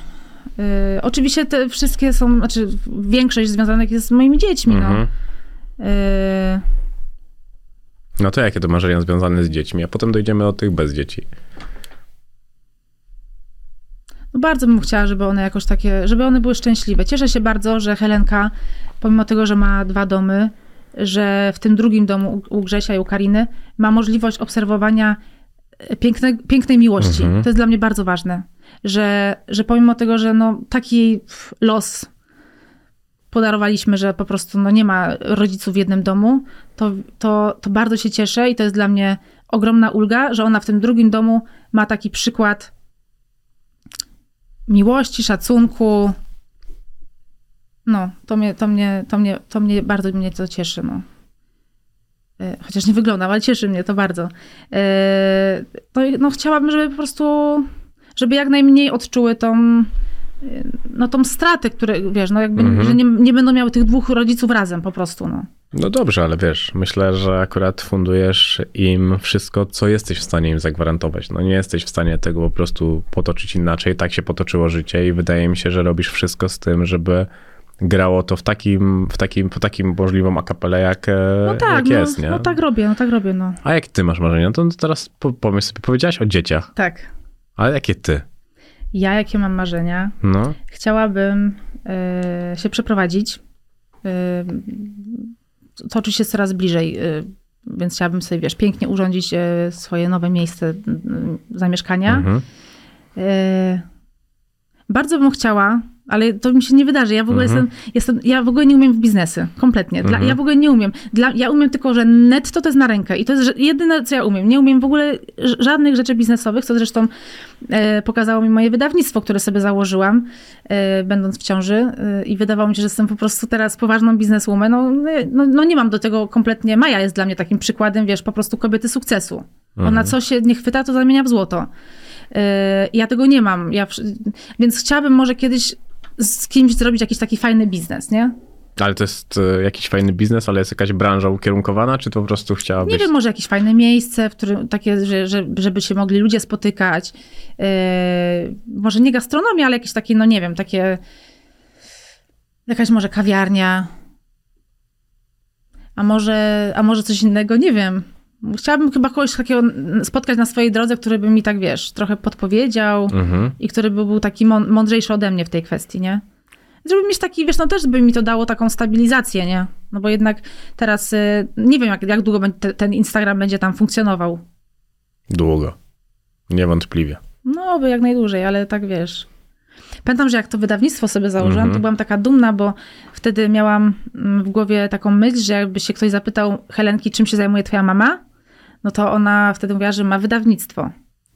Oczywiście, wiesz, pakowałam, ona najwięcej to ona widziała, jak ja pakuję książki, nie? Wiesz, takim wielkim brzuchem, bo ja w ogóle to do końca. Jeszcze przed tym, jak poszłam na porodówkę, to jeszcze pakowałam ostatnie książki, więc się śmiałam, że ona albo będzie mówiła, że mam wydawnictwo, albo że pracuje gdzieś na jakimś magazynie. I to mi się takie wydawało, wiesz, fajne, że ona będzie, no bo tak to teraz to co ona, no ani, wiesz, aktorką nie jestem. Coś tam czasami jej mówię, słuchaj Helcia, no kiedyś też tam występowałam. Jeszcze ona nie widziała tych filmów, w których ja grałam, ona jeszcze za malutka jest. Tłumaczę jej, że moja praca teraz polega na tym, że nagrywam filmy, że robię zdjęcia, no ale to tak, wiesz, mam wrażenie, że ona to mało poważnie traktuje. Może w perspektywie tego, że ty tak traktujesz to mało poważnie. No bo nie, ja to traktuję bardzo poważnie, ale jestem czasami zażenowana tym, że może zbyt wiele czasu temu poświęcam po prostu i zbyt wiele czasu poświęcam na ten Instagram albo na tą w ogóle moją pracę właśnie kiedy jestem z dziećmi, nie? Że powinnam jednak rozgraniczyć to bardziej. No to pamiętaj, że teraz nakładamy znowu ten filtr na XXI wiek. I tak wygląda życie i wydaje mi się, tak jak opowiadasz o swoim życiu w ten sposób, to i tak dajesz bardzo dużo. Dzieciom. No tak, no bo wiadomo, że wiesz, no to nie jest tak, że ja non stop chodzę z telefonem, nie? Ale jednak czasami mi się wydaje, że i tak za dużo. A jak ci się żyje bez miłości? Spokojnie. Spokojnie. Co z ulgą to mówisz? No bo ja po prostu lubię mieć święty spokój. Ale też bardzo lubię ten stan zakochania. Bardzo lubię. Więc to nie jest tak, że ja jestem, wiesz, taką singielką, co będzie mówiła, mi jest dobrze, że jestem sama. Nie wiem, może się jeszcze kiedyś zakocham. No co ty, na pewno. Ja jestem przekonany. Tak, powiedziałaś, znaczy, świetnie wyglądasz, dobrze się czujesz, jesteś szczęśliwa sama ze sobą. Jaki no może być... tylko, czy szczęśliwie, nie? Się zakocham. Bo to tam się zakochać, to tam nie sztuka, nie? No tak, a do nieszczęśliwych to jak widać masz szczęście. Właśnie. No nie, no ja raczej patrzę na to pozytywnie. Po tej rozmowie dostaniesz masę propozycji. Ale ja nie chcę. Nie, to w ogóle nie, żeby to nie było tutaj, wiesz, źle zrozumiane. Absolutnie nie. Ja wyobrażam sobie. Jak ja bym miała pomyśleć, że ja bym miała iść na randkę, to ja po prostu bym... Ja bym w życiu nie poszła na żadną randkę. Dla mnie to jest w ogóle... Ja nawet nie potrafię pisać, wiesz, tak. Pamiętam kiedyś, Maja mi założyła, jest taka aplikacja, ja no mówię, to chodź tam popiszemy coś. Ja mówię, daj mi ja nie umiem pisać, nie umiem tak ten. No ale tam coś tam napisałam do jakiegoś tam, a bo jakiś chłopak mnie zaczepił, co tam, jak tam ten. No i ja mu tam, wiesz, odpisuję, nie? Później Maja to czyta, mówi, ty jesteś, kurwa. No tak się nie pisze, mówi do mnie. A ja mówię, ale co źle napisałam? No hej, słuchaj, jestem właśnie z dzieckiem na statku, jest piękna pogoda, wypoczywam, wiesz. No ja tak, no, tak napisałam, jak było, nie? No ona mówi, że to tak się nie robi, no, że tam trzeba w coś flirtować. Ja mówię, a dobra, to daj mi spokój, to ja tak nie chcę. To mnie to w ogóle nie interesuje. Czekaj, ale ty zabiłaś to w sobie, czy nigdy taka nie byłaś? Nigdy taka nie byłam. Okej, no to zawsze jest jakiś priorytet, zawsze jest jakiś plus tej całej sytuacji, bo myślałem, że już zgniła w tobie po prostu ta chęć. Nigdy taka nie byłam. A jaka byłaś miłość? Jaka jesteś w związku? Bardzo oddana jestem. Bardzo oddana. Bardzo jestem taka opiekuńcza.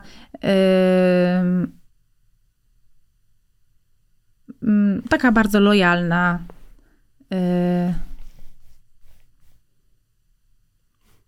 Taka ciepła. Kochana. Kochana jestem, no. Lubisz się przytulać? Bardzo się lubię przytulać, no. A kiedyś zawaliłaś związek? Z twojej winy? Że się rozpadł? No wiesz co, no wydaje mi się, że zawsze jest tam jakoś tak... No nie, ale ustalmy, że jednoznacznie. Czy ty jednoznacznie kiedyś zawaliłaś związek? Nie, chyba nie. Ale tak myślę, jakby wiesz, poczekaj. Jakby tak kogo to ja zdradzałam? Było. Nie, to tak, to nie. Nie. Ale to jest bardzo interesujące, patrząc na to, jak miłość jest dla ciebie ważna, ale z drugiej strony widać, jaki ten spokój jest dla ciebie ważny. To pokazuje trochę... może takiej spokojnej miłości po prostu. Tak jakby zostawała za każdym razem dość mocno w kości, jeżeli chodzi o te związki. Tak to wygląda. Mi się w ogóle wydaje, że ja też jestem, że ja jakby w tym wszystkim, co jest miłe we mnie, jestem bardzo możliwie też trudnym partnerem do życia. Może dlatego, że mam jakieś takie swoje już, wiesz, jakieś takie zasady, których lubię. Mam nadzieję, że nie jestem taką, wiesz, starą panną, wiesz, takie... Ale ja bardzo lubię mieć porządek, nie? Porządeczek. Ja lubię mieć porządeczek. I ja mogę sprzątać. Dla mnie to nie ma problemu. Ale żeby ktoś to szanował. Po prostu. I pamiętam, jak nagle, wiesz, pewnego dnia obudziłam się, że sama, wiesz, tam nie powkładałam rzeczy do zmywarki. I ja sobie myślę, okej, nie muszę się z nikim teraz o to kłócić, bo to są moje gary. Ja sobie albo je włożę, albo sobie ich nie włożę. Ale nawet jeżeli je włożę, to są po prostu, bo mi się chce. Bo ja mogę, bo to są moje gary. Wiesz, a po prostu nie lubiłam tego, że ktoś nie doceniał mojej pracy, nie? No ale wydaje mi się, że każdy docenia, jeżeli ktoś sprząta. No nie, no właśnie czasami się nie docenia. No więc lubię sprzątać, ale czekaj, bo nie a propos, że ja po prostu mogę być też trudną partnerką do życia. Ale co jest w tobie takiego bardzo trudnego? No to, że garnków ktoś nie położył do zmywarki, okej, no ale to nie brzmi tak, żeby odstraszająco. Ja nie wiem. Nie wiem co, ale na pewno są jakieś takie rzeczy, no. Ale lubisz siebie. Lubię siebie, no. Ale są rzeczy, które mnie bardzo denerwują. I to są takie rzeczy właśnie, które czasami, że wiesz, tak człowiek wychodzi z siebie, staje obok i sobie myślisz, nie lubię tej Olgi. To tej Olgi to, co tutaj nie chcemy. To jakie są to rzeczy, których nie lubisz sama? Właśnie to. Przez zęby. Ja jestem też bardzo niecierpliwa. Ja chcę mieć tu i teraz, nie? To z Mają dlatego się kumplujecie. Oj, bardzo, tak. To jest ten... Ja po prostu, jak teraz sobie to wymyśleć, ja muszę mieć to teraz to muszę mieć. Nie jutro, nie pojutrze, tylko teraz. I to było z tobą zawsze? Nie, to chyba też nie było zawsze, no bo też nigdy by mi to wcześniej do głowy nie przyszło, bo byłam w wielodzietnej rodzinie, więc tam się wszystkim trzeba było dzielić, trzeba było właśnie się, wiesz, uczyć, trzeba było być spokojnym, każdy ma swoją kolej. Tutaj są, wiesz, jakieś tam zasady obowiązywały. A chyba może w takim momencie, kiedy zostałam sama już w Warszawie i zaczęłam być jakby sama też panem swojego losu, no to chyba wtedy mi się to wzięło, taka niecierpliwość, że mogę mieć to tu, to ja to teraz chcę mieć tutaj, w tej minucie, w tej sekundzie. A jest coś takiego w twoim życiu, jakaś taka porażka, która cię rzeczywiście boli?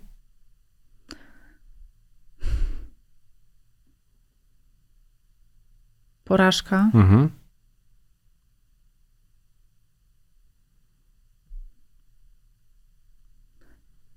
Aż takiej porażki to chyba nie, no.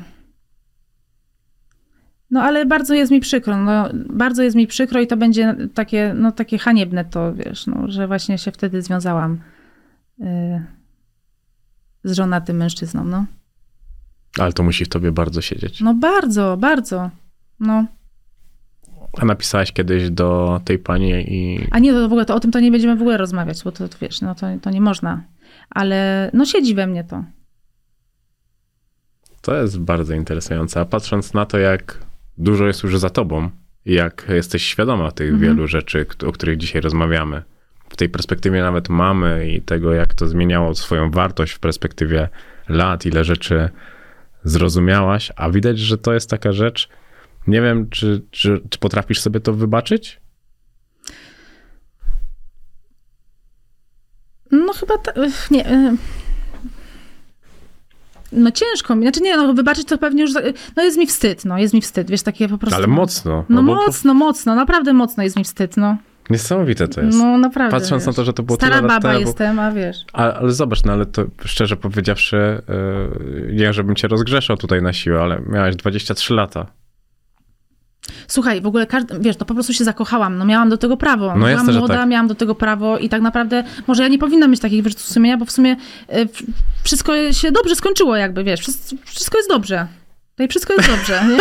Ale po prostu, no siedzi to we mnie, no bardzo to we mnie siedzi, no.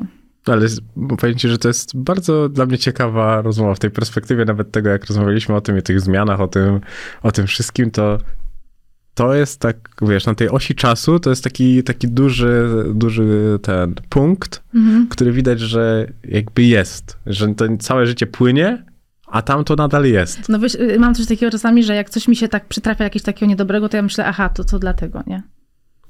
I później ta rzecz mija i później przychodzi jakaś kolejna taka niefajna rzecz i ja sobie myślę, dobra, to właśnie to jest dlatego to jest, że wiesz, że karma wraca, nie? To trochę niepokojące. No. A szczególnie, że naprawdę, tak jak mówię, no, miałeś 23 lata. Ja uważam, że jednak ta druga strona miała dużo więcej do gadania niż... No to wiesz, no to... Znaczy tak, ja to tylko mówię, tak patrzę dygresyjnie ze swojej perspektywy, nawet nie za bardzo chcę o tym rozmawiać. Podoba mi się też to, jak powiedziałeś, że czasem po intensywnym dniu siedzę jeszcze chwilę w zaparkowanym samochodzie, światła są zgaszone, silnik wyłączony, a ja sobie słucham ulubionego podcastu lub spokojnej muzyki. Jakiej muzyki wtedy słuchasz? Myślałam, że zapytasz jakiego podcastu. Nie, no to wiem, że mnie, spokojnie, nie mamy tutaj...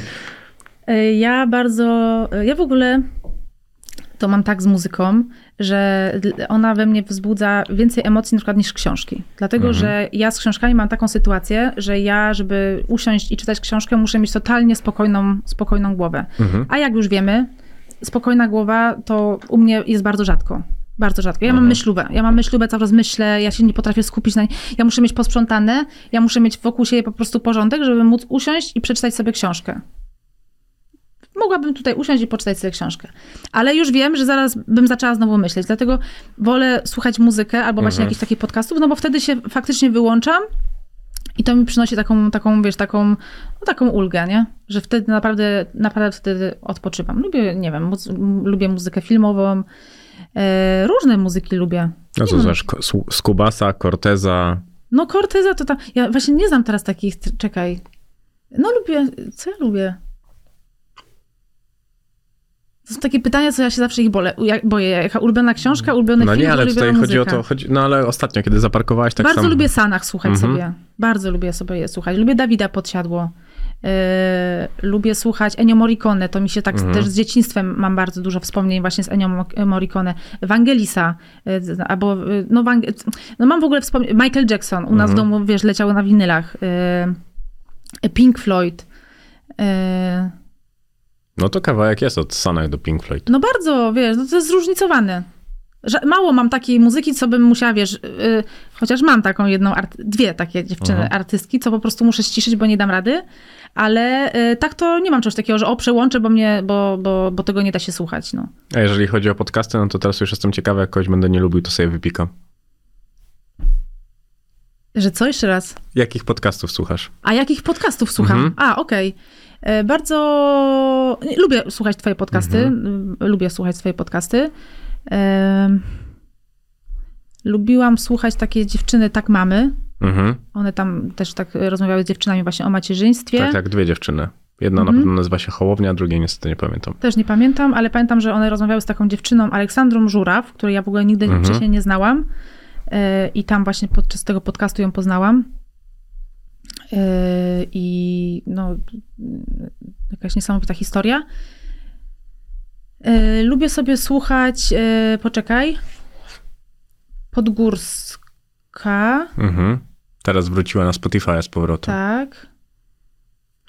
Jakieś kryminały, takie sobie, wiesz, też lubię jakieś, nie wiem, o jakichś takich niewyjaśnionych. Ostatnio właśnie wracałam tam z Gdańska i szukałam sobie właśnie takich jakichś niewyjaśnionych morderstw, jakieś takie kryminalne różne podcasty i facet mi wjechał w tył samochodu i koniec. No. Już byłam taka, wiesz, cała jego wina to była, to absolutnie nie była moja wina, ja stałam na światłach. Akurat wtedy nic nie robiłam w telefonie, żeby nie było, ale facet mi wjechał ten. Kryminatorium, bardzo dobry podcast, Marcin Myszko. A, to, no to możliwe, że to też słuchałam, no nie wiem. A słuchałaś naszej nowej rozmowy z Mają? Tak, oczywiście, że tak. I jak? No wiesz, no ja... No ty ją znasz na wylot. Ja pamiętam, że faktycznie było tak, że ja przesłuchałam sobie ten wasz pierwszy podcast i ja mówię, Maja, ty powiedziałaś, że ty chcesz prowadzić program w telewizji. Ona tego w ogóle nie pamiętała, że ona to powiedziała. No i później, kilka miesięcy później prowadziła program w telewizji, w Netflixie, nie?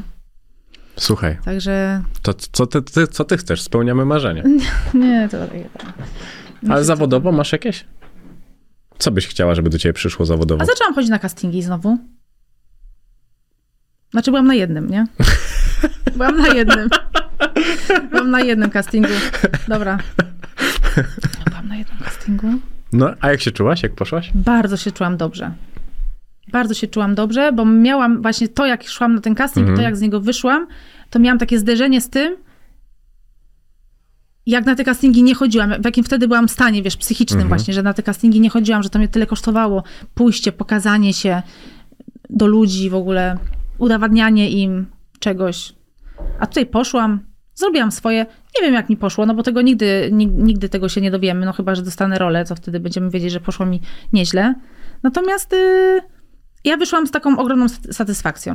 Więc byłam na castingu, nie wiem, zobaczę, może kiedyś jeszcze będę grała.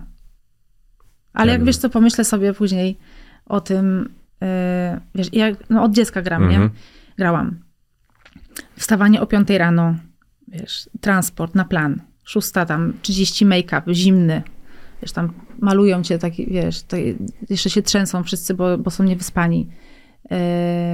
Ekipa, hałas. W ogóle kiedyś to się też inaczej pracowało. Ja wiem, jak się kiedyś pracowało. To nie wiesz, był taki ogólny szacunek w ogóle na planie. A teraz to tak wszystko szybko i tak wiesz, wszystko jest takie jak w fabryce. Do tego to nie wiem, czy bym chciała, czy do tego, bo troszeczkę właśnie ta fabryka mi też zabrała tę miłość do tej właśnie pracy. Ale to teraz ta fabryka chyba tylko pracuje szybciej. Jest tak dużo produkcji.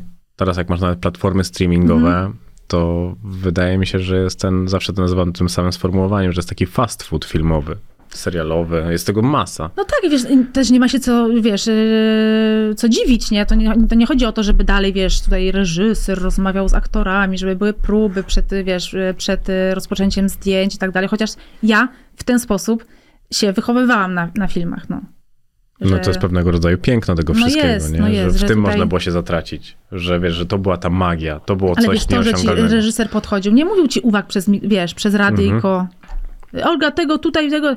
Podchodził do ciebie, rozmawialiście, czułaś się, wiesz, że to jest taka, jakaś taka intymność. Reżyser do ciebie oczywiście mówił, rozmawiałaś z operatorem. Nie było czegoś takiego, że każdy mógł na ciebie, wiesz, nakrzyczeć.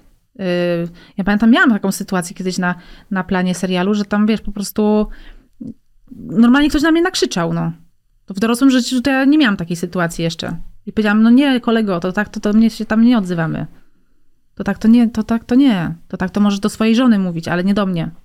To też się zmieniło, jeżeli chodzi o ten filtr czasu, że kiedy spojrzysz na to, na dzisiejszą kulturę pracy, ale z drugiej strony, jak sobie myślę o tym, że dzisiaj chyba też ludzie znają prawdziwą wartość czasu.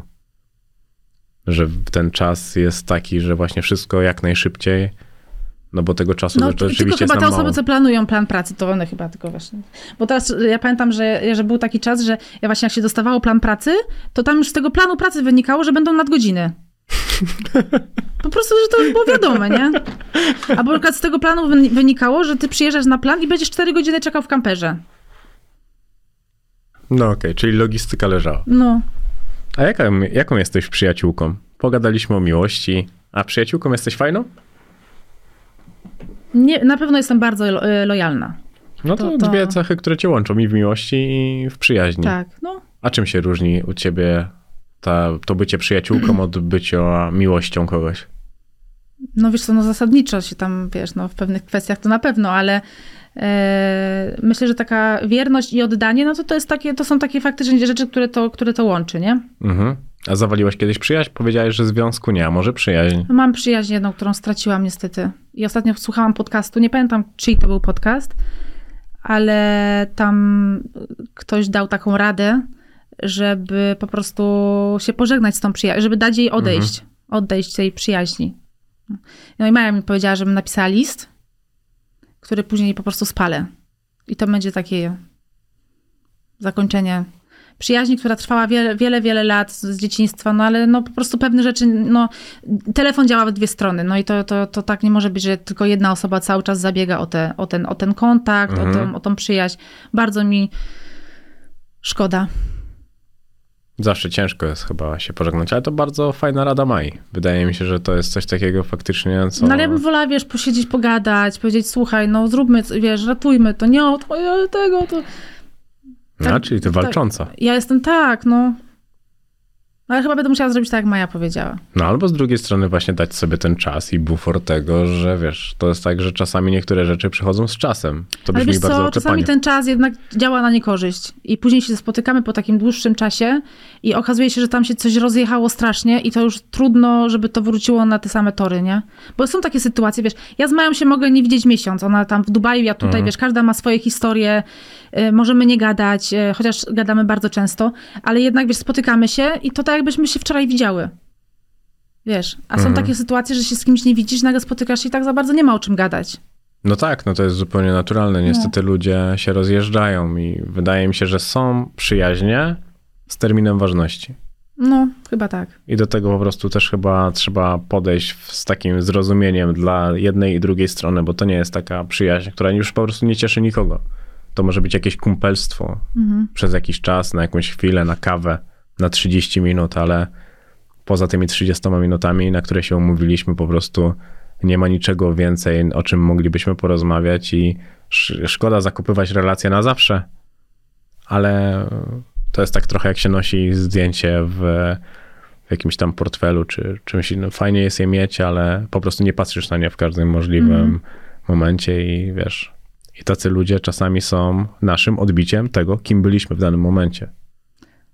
No tak, no. Pewnie tak. I już tak zupełnie kończąc.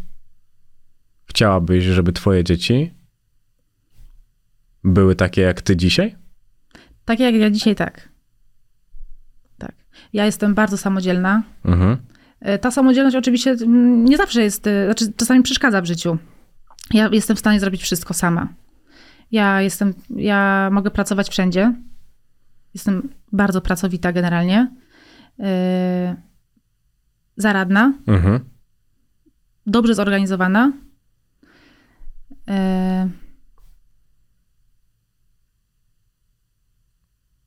Ja sobie zawsze poradzę, nie?